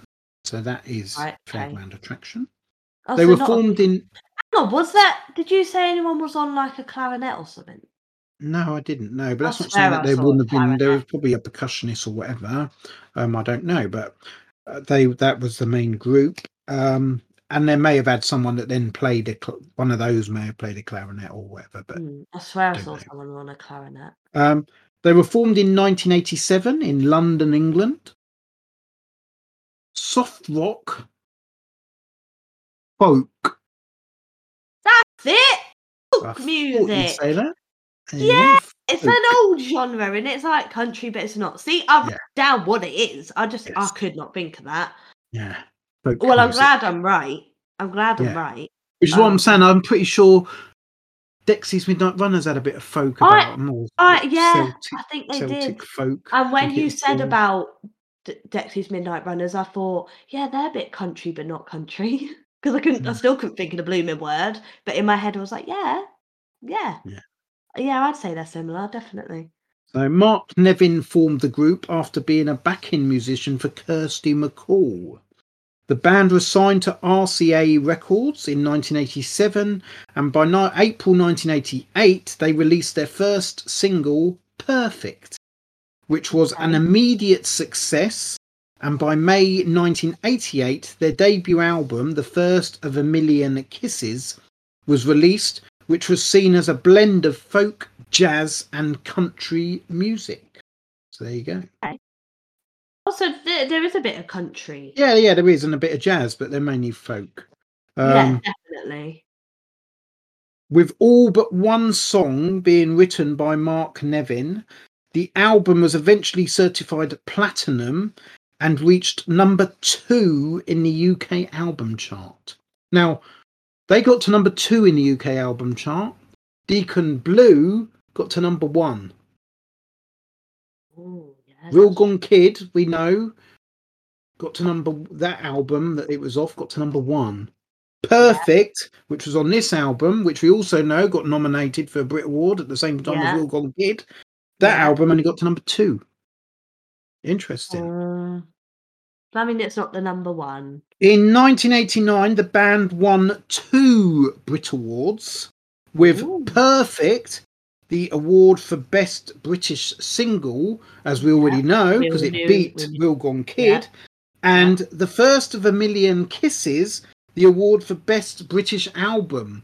Yet it only got to number two, Yeah, and Deacon well Blue Blue. got to number one with their album. They weren't even nominated for Best British Album with When the World Knows Your Name. They weren't even nominated. I've got the number one. I've got it Hmm. right. I'm putting it out there.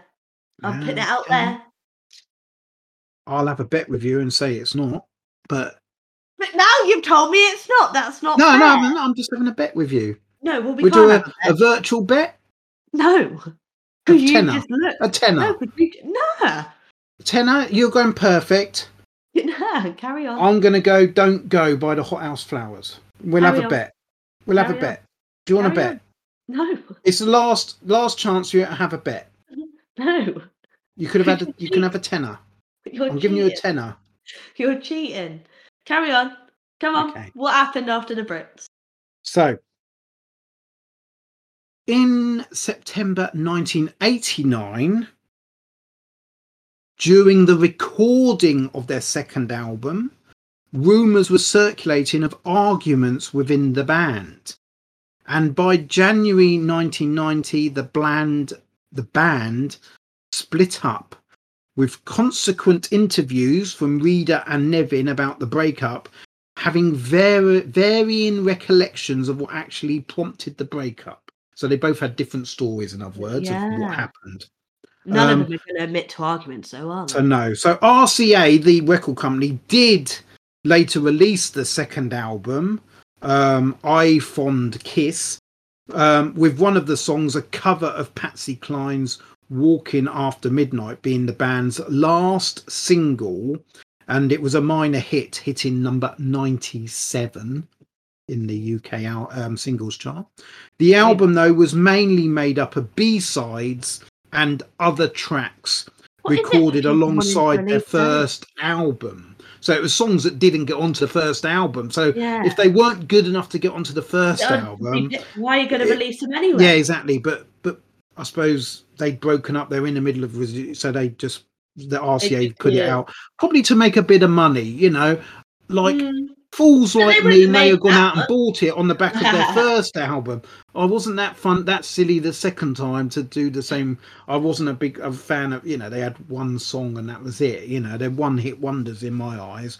Um, but yeah, um, so um, although Reader and Nevin have worked together occasionally over the years, they have both seemed very uninterested in reforming the band. So it was a very mean, if there were short-lived. They I won two that. Brit Awards. Had a number a two album, with, you know, but it before their second album, they for whatever Yeah. reason they fell out. But And they both have different ideas of- and- Yeah, But then So- you're not going to want to get back together if both of you are saying different things. You're going to disagree on what each yeah. other's But as I say, they've worked together since. But if you ask Not them to work together to- on a, enough to reform the band, yeah, then that's not going to happen. Yeah. So yeah, so two top ten singles, one top ten album, and that was 1988. It's the Yeah. first of a million kisses, which got to number two. Yeah. So, where did their singles come?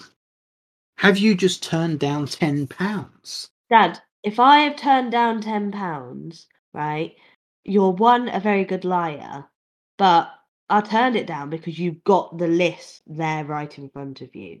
Well, I remember, I, as, as I say, I this 1988 for me is probably when I was really into music. A-ha were doing on their it- third album. By now, we stay on these roads. Living Daylights was the best James Bond theme in my eyes in 1987.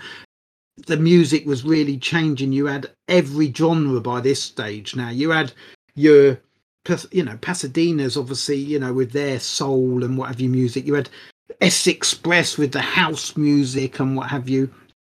All the music in in the late 80s was just a package of everything. And um, yeah, as I say, I you're remember the Milli Vanilli. I remember.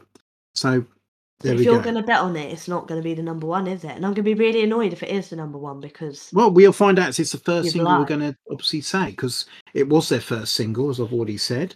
Fairground Attraction in 1988. They released Perfect. It's a song that has stood the test of time um, because of it being used in adverts and things like that. And it's still Yeah. used, as I say, today or at least recently. Um, yeah, it did get, as I said, they had two top 10 singles from the three nut singles that you had off their their only album, really. Um, so Perfect was one of the top 10 singles. yeah, Perfect got to the top five. yeah, We got inside the top three. yeah, Is inside the top two. yeah. Perfect in 1988 won the Brit Award for Best British Single after getting number one. Do you know what, Dad? You've taken away I my joy. bluffed you, didn't I? But you've Good also taken proper. away my joy. I've said from the very beginning of this pod episode that that was going to be the number one. You Well took done. away my joy of getting that right, you know. You changed your mind, yeah? No, I didn't change my mind. You just. You're horrible.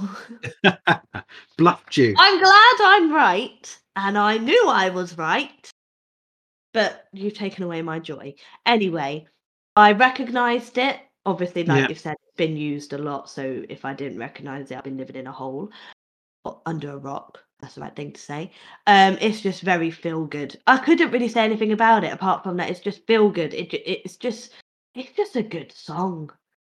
Gets your gets you. you See, know, I, I'm you- not a fan. I mean, it's okay. I'm a fan. I, love it. I mean, but for it was the my favourite out of the eighties, three. for the eighties, it's it's a bit of Yeah, it's a bit of a fake. but for me, I mean, we're talking about a group that's soft rock and folk. But for me, doing this, right, I'm not listening as an 80s person thinking No, no, no. And that's what I'm it. saying. For For me, me, the test of time, and that's a Yeah, good song. and I've just realised being in the 80s, I've just.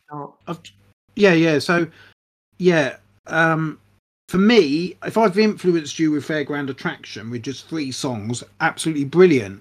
And the fact that they've got a number one, and as I say, they won the Brit Award. But for me, it's that isn't you were that, that living it, it Fairground weren't- Attraction isn't a group for me from the eight. That Yeah, Well, like it doesn't fit in. they were middle of the road. They were they Mm. were a small, very very small part of the eighties. Literally Yeah, one They one were year. Yeah. very short lived. You know, and you um, living in the 80s, they're not someone that you would ever think No, of. for me, you know, Deacon Blue were ten them. times better, twenty Yeah. times better than Fairground Attraction. I mean, you know, this this in this episode, you've had a group that weren't Yeah. a group, as in they they fooled like I just did you. They fooled the well, the Americans had were, were completely fooled taken by more. them, and then you've got Fairground Attraction that had a what they were one hit wonder One hit in a wonder- sense. Although this the, the next one I'm about to tell you about obviously was another top ten hit. You, people forget about it, and it's it's probably the better song for me. So we will go on to that now. 1988, "Find My Love," number seven. Okay. This was my second favourite. Perfect was my favourite. This one was simple. It was more acoustic. And in the video, it's where I saw that she can play the guitar. The verses are the best bit, and usually it's the chorus. It was a good song, but for me, Perfect is better. It hits with me more. But you know me, I like the. Is that because stuff. you've heard perfect? You said you've heard perfect. So Nah. are you semi-consciously going? I know that's a mm. hit, or I know that's a good, you know, not a good song because I don't think it is. Well, it is, but No, not a. but, like it's not 80s for you. But I don't know. Maybe it is influenced by me already. It'd be interesting but- if you was to get all the number ones that we've in these in this um series that we've spoken, you know, as in the groups, Right, in so series one, two, and three. I'd be surprised if Perfect made anywhere near the top forty. I Oh, don't know how many number ones we've had. Probably only had twenty, but you know, it wouldn't be near the top for me. It Wouldn't be in the Mm. first top half. Well, uh, I you don't saying think. about am I more towards perfect because I recognise it? Maybe I don't know, but you know me by now. You know what music I like. I like a feel good upbeat song, and out of these two, perfect is your feel good upbeat song, and Yeah. find my love is your more drawn back. It's more of an acoustic, like I said. So I really like it. It's just not out the two.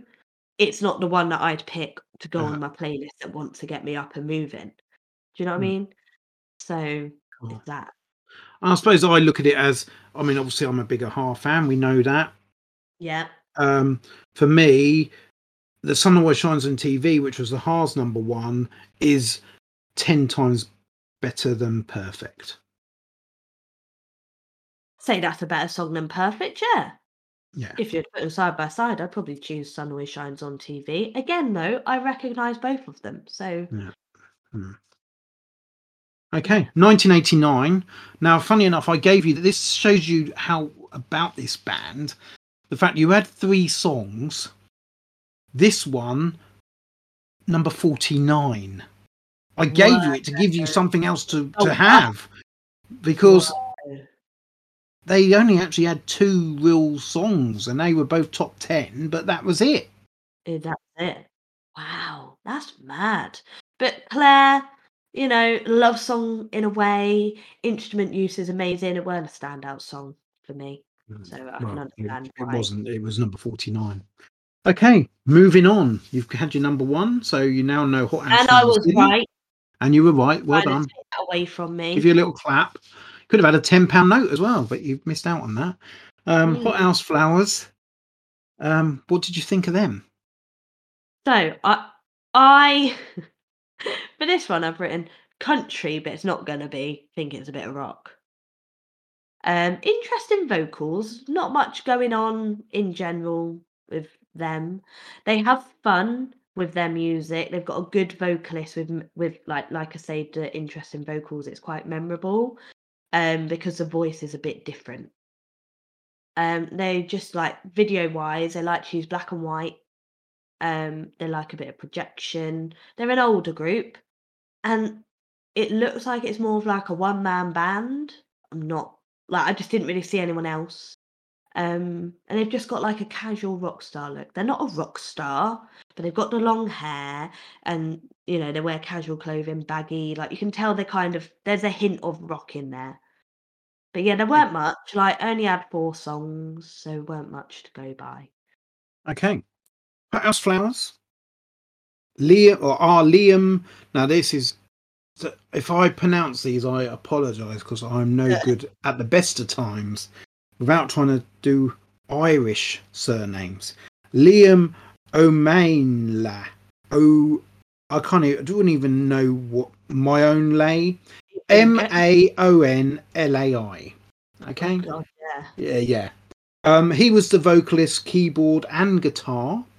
Um, then you had Fiachna, F I A C H N A, O Braonan, B R A O N A I N.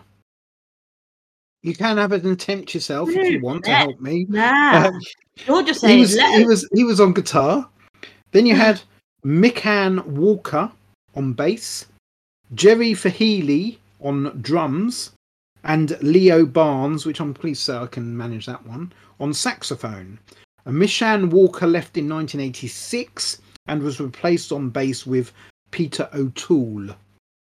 They were formed in 1985, and as I've already said, they're from Dublin in Ireland and they are an alternative rock of folk rock and Celtic rock, hence the uh, the Irish. So these are probably again in that that that Dexy's Midnight Runners. And where I said country, but it's not going to be country. Again, I can't think of the blooming word folk then because it's folk, and I've just gone and folk it's got a music, bit of rock yeah. in there.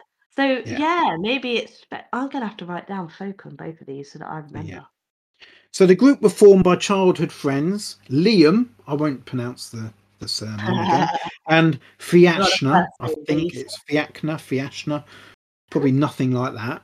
Um, who began performing um, as street musicians, otherwise known as buskers, on the streets of Dublin as the incomparable Benzini brothers. Bit of a mouthful for buskers, but there we go. That's what they went by. The incomparable Benzini brothers.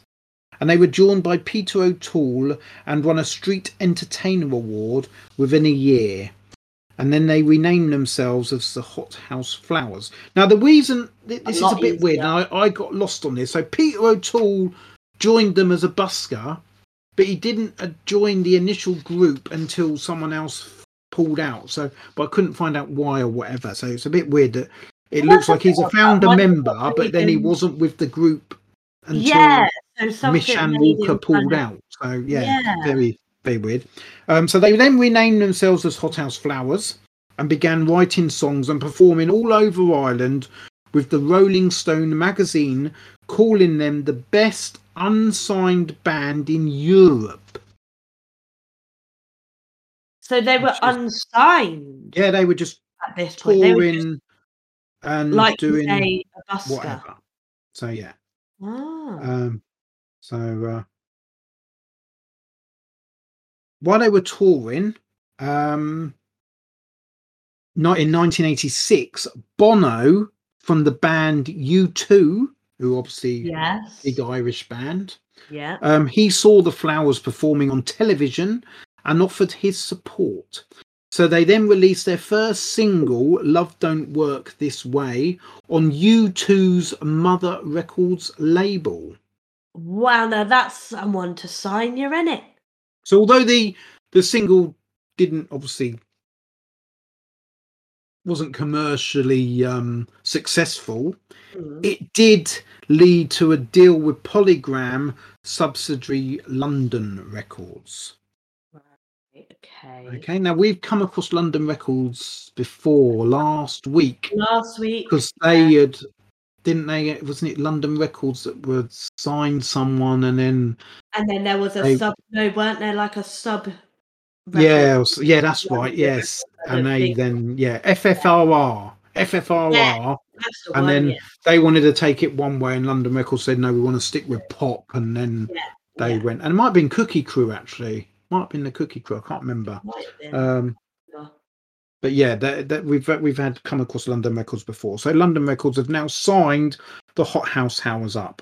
So then they released a debut album, People, in May 1988, and um, was the most successful debut album in Irish history. Now we are talking U2. We are talking Boomtown Rats. We are talking uh can't think of Feargal Sharkey's group now. Um but yeah that that other group. Um so we've had a few irish ones. We are talking this album was the most successful of all time in irish history and it reached number one within a week of release in ireland and eventually not that reached- and it eventually reached number two in the UK album chart as well. Oh, So so, they did well they had Success too. very quickly, and they they were Yeah. well. And obviously- considering they came from like a unsigned group doing their own thing, Bono Yeah. helped them out, and then they Yeah, on to so it came about quite well for him. the first single on the album was "Feet on the Ground," and that shot to number one in Ireland as well. So the Irish absolutely love this Love- Irish group. I mean, they are Irish. You're gonna back. So yeah, obviously, as we've seen before, you can do well in your own country. Uh, the international success of the album received a boost when the music video of "Don't Go" was played during the interval of the 1988 Eurovision Song Contest between the contestants and the scoring. So the contestants has finished, and this video was played before the scoring was then announced. So while they were gathering. Okay. Um, this helped the song uh, "Don't Go" reach the top 20 in the UK singles chart, the highest they would ever reach in the UK. Ooh. In June 1989, they played at Glastonbury Festival, and they were so successful amongst the festival goers that they appeared the following year too. So they were invited back, So they literally the next year. I only got four songs for a group that sounded Yeah. quite big and a big hit with people. Yeah. This is a bit mad. They released their second album, Home, in June 1990, and their third album in 1993, um, which was Songs from the Rain. By early 1994, O'Malley, Liam, um, decided the band was suffering from physical, mental, and creative exhaustion, and he called a year long sabbatical. The year long then turned into several years, and band as band members experienced changes in their own personal lives, including divorces, marriages, the birth of children, and unfortunately, Liam lost his father in that time too. Ah, The group also then that time split from their long-term manager, and also saw both Leo Barnes on sax and Jerry Fahey on drums leave the band, so they never came back. Right. In May 1998, five years after their third album had been released, they released their fourth album, Born, and the following month, they appeared at Glastonbury Festival. So Yeah. Glastonbury Festival, obviously they they they felt a big. They they obviously liked the band and um, Mm. felt a The loyalty, and uh, they obviously had split, and they thought we're going to give them another. We're going to help them by Another bringing them back again, because I Yeah. suppose they'd helped Glastonbury, because you know Glastonbury back in these days weren't the festival it was now. It was No. it was it was still a, fe- a big festival, but nothing like it is now No, and at um, they obviously helped Glastonbury grow Mm. in the early days, and so Glastonbury paid them back, so they bought them back again. Um, so by 1999, they had reached the end of their recording contract with London Records, and both sides decided not to renew. In 2000, uh, however, London Records did release a compilation album of songs from their four previous albums titled Hothouse Flowers The Best of 2000. During their hiatus between Songs from the Rain and Born, so in those five years, band Yeah. members have both written songs individually and they'd sporadically got together to write songs collaboratively. Right. Some of these songs were never released, while some evolved to appear on Born. So in 2003, the Flowers collected these unreleased recordings and issued them as Vaults Volume 1.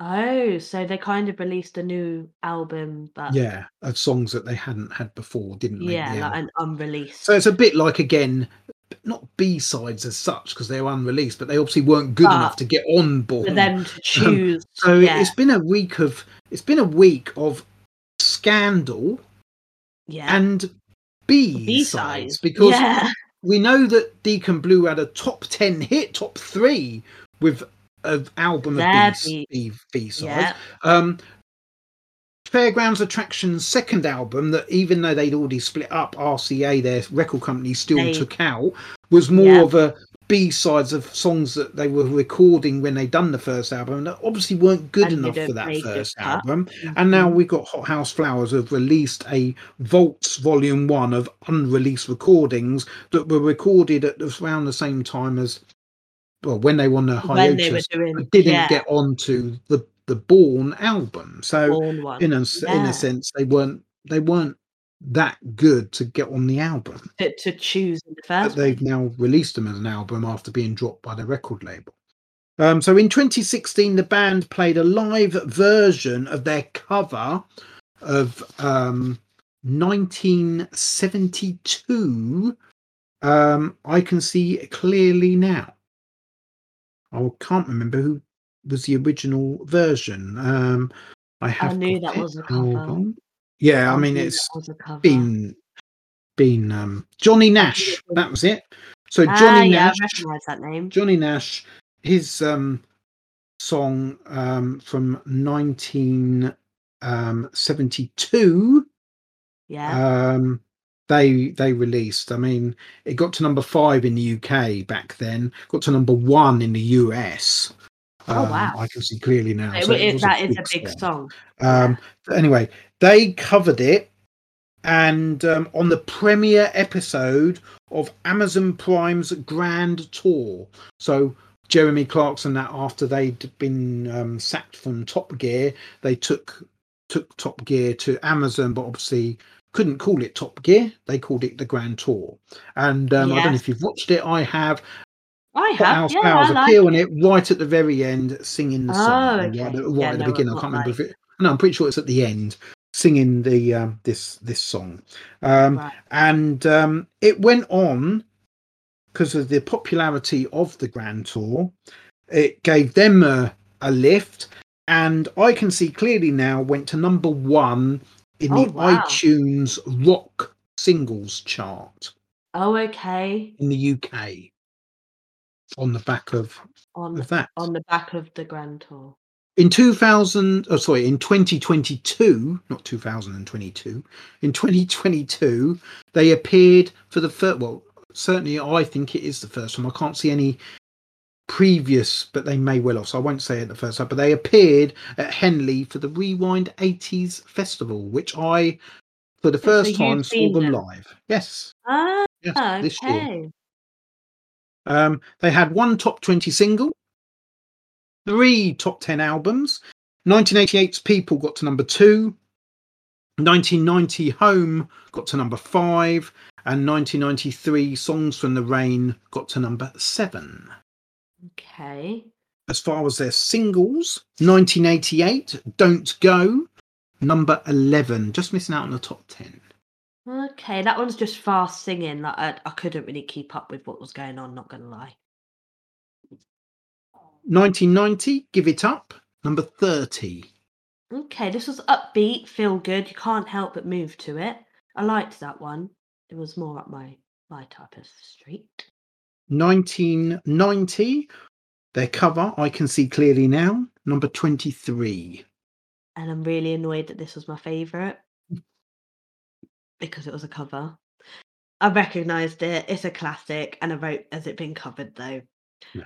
And I'm annoyed that yeah, it has been covered, and they covered it. But I And really nine- liked what they did to it. I really Uh-huh. liked it, their version. And in 1993, An Emotional Time, number 38. Okay, yeah, I would have put that one on the like bottom of the pile out of these. It's like a complete change. It's more stripped back and raw.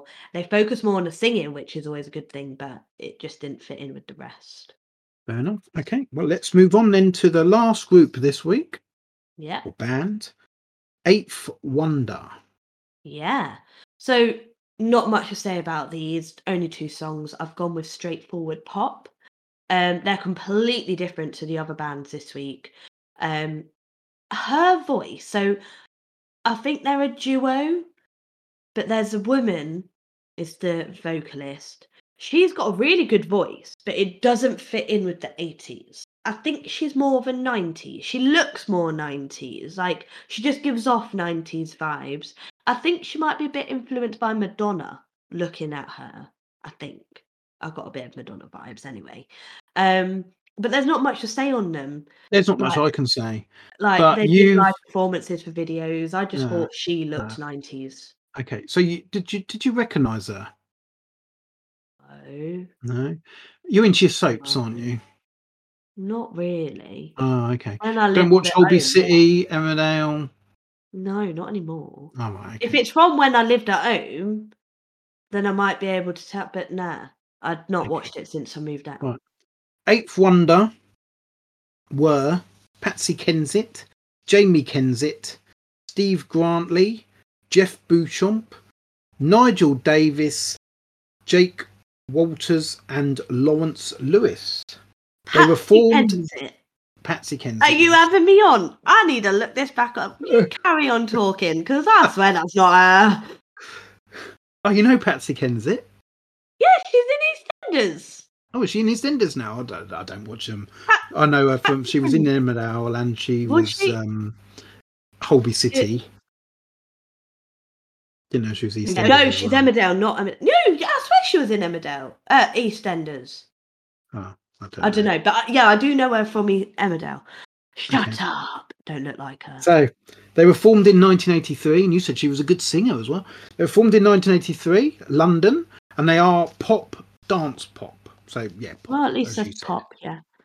Uh, the band enjoyed major success in Japan and Italy in 1985 to 1987 before finally breaking through in the UK and across Europe in 1988. So they made it bigger in Italy and Japan before they got big anywhere else. Um, the Ah, band That's mad. the band actually started out as Spice in Oh, 1983 when okay. Jamie Kensit auditioned his own sister Patsy, then aged 15, for the vacant lead singer in his new band. The lineup consisted of Ew. Jamie Kensit and Jeff Beauchamp on guitar, Yeah. Kensit, uh, sorry, Lawrence Lewis on bass, Jake Walters on drums, and Nigel Davis on percussion. Spice Uh-huh. made their live debut in autumn 1983 and spent the next year playing gigs, hoping to get noticed by record labels. Alex Goodson or Godson then joined on keyboards. Mm. In November 1984, they played their first gig as Eighth Wonder um, at Wimbledon, and Patsy Kensit had then began writing songs for the band. In April 1985, CBS Records signed Eighth Wonder, and the band started recording, although they had to work around Patsy Kensit's filming for absolute beginners. Ooh. In October 1985, with filming complete, they then released their first single, Stay With Me, which achieved success in Japan, reaching number one. And in Italy, it got to number four. Okay. While in the UK, it peaked at number 65. Oh, So as you as I said earlier, they were big in. Japan and Italy before people caught on across the rest of Europe yeah. and over here, obviously. Um, so yeah, that was in early '86. In August 1986, they went to LA to record their debut album Fearless with producer Mike Chapman. In February 87, they released Will You Remember? In the UK, it flopped at number 83, although it reached the top 10 in Italy after a memorable performance in Italy at the San Remo Music Festival, where a wardrobe malfunction caused Pac- Patsy to expose one of her nipples live on TV, which probably pushed up sales a little bit. Probably. You know. Um, while in Japan, the band achieved another number one hit with When the Phone Stops Ringing, which was co written by Holly Knight and Bernie Taupin, Elton John's longtime collaborator. So, whilst completing the album, Nigel Davis left the band and they started using a drum machine and keyboards for their bass sound. So on the back of that, Jake Walters, the drummer, funny enough, left the band as well because they obviously replaced him with an instrument rather than have the real thing. Um, they worked with sound engineer, mixer, and producer Pete Hammond, with the exception of one track, I'm Not Scared, co produced and written by the Pet Shop Boys. Oh, really? Yes. I'm Not Scared was actually chosen as the band's next release from the album, with Mhm. Steve Grantley joining the band on drums. So they had a they for I suppose any live appearances or whatever that they needed a drummer, so they Mhm. brought a drummer in after Jake Walters had left because he was replaced by a drum machine. Okay. Um, I'm Not Scared became a top 10 hit in almost every country in Europe, achieving number one in Italy, number two in Switzerland and Portugal, number three in Spain, number four in Greece, number five in Germany, and number eight in France. So it's a big hit So they, across yeah, Europe, including their loyal fans in Italy who got it to number one. Well, yeah. Pet Shop Boys then recorded their own version of their own song for their album Introspective, which many see as the better version. I was gonna say, how did that one do in comparison? That's It was never released as a single, it was just on the album. But Ah, um, okay, I bought the album, and when I found out about Eighth Wonder, I was like, hang on there, that's I'm Not Scared by the Pet Shop Boys. Found, But found out actually, they did written it by but it was by written by. yeah. Yeah. So in May 1988, the release of Cross My Heart proved to be almost as successful chart wise as I'm Not Scared, but not obviously as successful. However, follow up single Baby Baby only got to number 65 in the UK and would be their last ever hit in Italy, reaching number 13. They had one more hit in Japan with Use Me in 1989, and shortly after this, the band parted and Patsy Kensit began to focus on her marriage and acting career. So, Patsy Hmm. Kensit is as well known for her marriages as she is at acting, with a who's who of musicians in a marriage ma- for marriages as she is for probably she's probably more known for her marriages than she's her singing career to be honest I didn't even maybe even her acting career but um her marriage career reads as a who who so Her we shall marriage start career.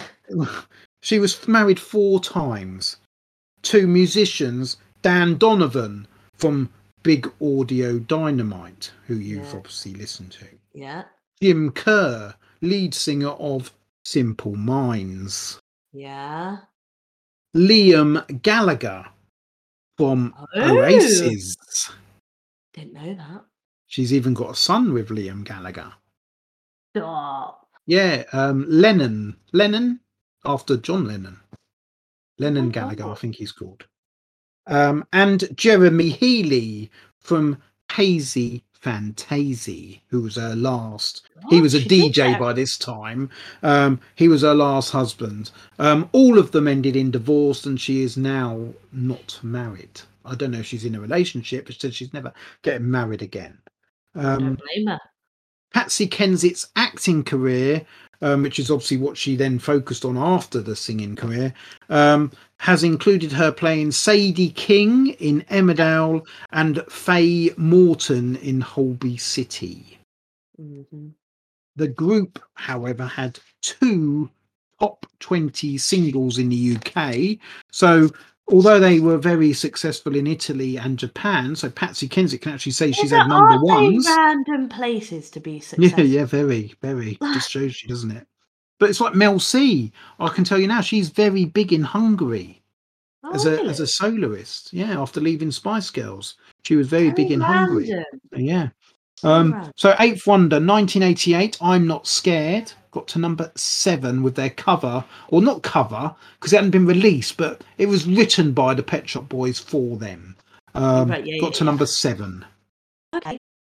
It was slow. She's got quite a high pitched voice in that. And that weren't yeah, weren't as much of a fan of that. Okay. And in 1988, Cross My Heart, number 13. Okay. There's still a bit of programmed sounds in this one, you know. Like it's got it's got the 80s in it. Um I like the lyrics. This was my favorite out of the two. Okay. That concludes the uh, six groups for this week. So Yeah. now it, I'd normally say hit or miss, but as I said at the beginning, Did. I'm changing it. Did I influence you or did I not influence you? Dad influenced daughter. Did or did in brackets not? Right. Deacon Well, Blue. Deacon Blue. So do you remember at the beginning I was like I'm a bit to and fro, mixed thoughts about some some of them. This is the one that I admit mixed thoughts about. And it's because towards the end they went a bit more rocky and that's really not me and I didn't like how what they did with it. Overall though, you giving me Deacon Blue, I can confirm that you did influence me with their music because I did enjoy them. So they are a did. They did well. Well, there you go. So what what a week then for me to change it because that obviously is a is an influence. Yeah. Like you've influenced me with the music that was given. Like, yeah, yeah. I, yeah, I did enjoy them. Milli Vanilli. Vanilli. Now I am really sad that, you know, they've done what they've done. I'm just a bit like, whoa, what? But I can confirm that Milli Vanilli did influence me and I did enjoy their music. So that is another moment. Oh, two out of two, and that was with the Fakers. Um, I know. I'm really week. sad. So yeah, The Pasadenas, the ones that you don't really like, also influenced me. So you did do well on them too. The Pasadenas did influence me. I enjoyed their music. Like it was a good one for you to give me. You don't like them, but I'm glad you gave them to me. I, I enjoyed them. Great harmonies. They oh, loved them. Fairground Attraction again did influence me. You may not like them. I don't not like them. I just think they're middle of the road. I like them. Give me the middle of the road. I like them. I'm glad you gave me them. So again, you've influenced me in that type of music too. And then we get Hothouse Flowers, which did not. It I, mm, I could have gone without them. You've just lost us loads of well, you've lost us the two viewers we had in Ireland. Well, I'm so sorry, Irish people. but Hothouse Flowers were not my uh, cup of tea. And then Eighth Wonder again did not do anything for me. Um, only had two songs to be fair, and not gonna lie, the most exciting thing about it is finding out there was Patsy Ken- Patsy Kensit in it. Um, but the music itself, nah, you could have left it off. Yeah, no, I- I'd and I'd probably agree with you. I, I mean, for me, I wouldn't even have Pasadena's. So Yeah, I've seen Hot. House Flowers live, and other than Don't Go, I didn't. It was they were the they were the they were the group that we went and got our food. You know, we'd have gone and got. they Oh, were yeah, actually like the early, but they would have been the group that you know we got our food when they're on because Yeah, Yeah. yeah. not that- I not that I didn't like that, but yeah, other than Don't Go, I there, none of their other music's really, and and even Don't Go's not you know. Whereas whereas Fairground Attraction, I would have watched them, and I do, and I would be a did for Fairground Attraction. Um, perfect as I say, and I do like Find My Love, but Mhm. Hothouse Flowers don't go, and it's not even it's not even up there. Um, and Eighth Wonder, they as I said, well, I just think of I'm not scared is Pet Shop Boys anyway for me. Mm. Um, but yeah, they're not n- nothing. Um, and Pasadena's for me isn't my kind of music. So, and even Milli Vanilli, I, like suppose, because Pasadena. because I know the background, but they were never my kind of thing anyway. Even though, yeah, I would just see him as a Peter Andre, you know, um, that mysterious girl, and go, you know, it's true. Very, I don't know. I think they're similar.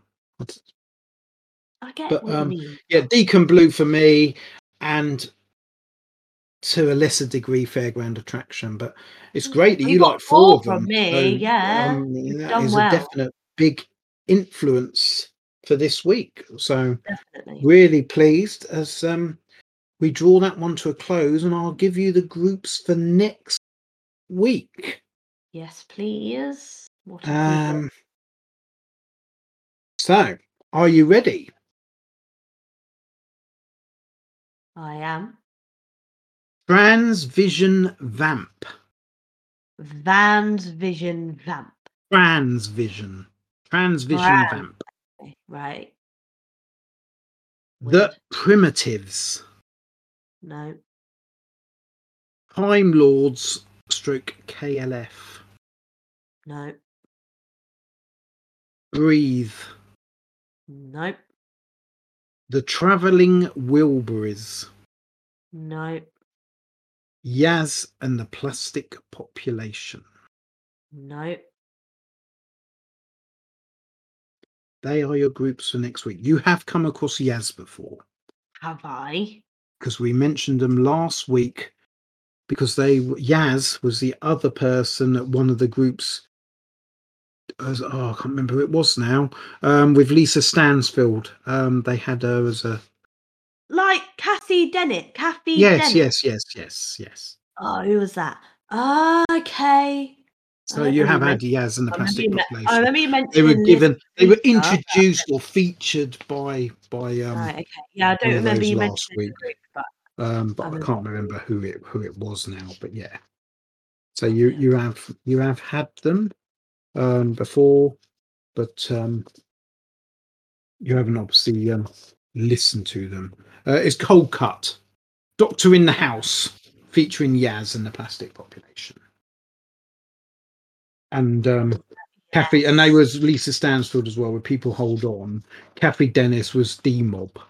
She was Yes. featured with. Okay, yeah, yeah, So yeah. it was um, Coldcut. So yeah. So um, before we go, just to uh, quickly re- recap who you've got. So you've got Transvision Vamp, hmm the Primitives, Time Lords, stroke KLF. There, I'll go into why they've got two groups.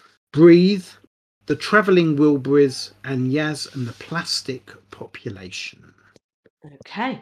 So you can Wow. enjoy those.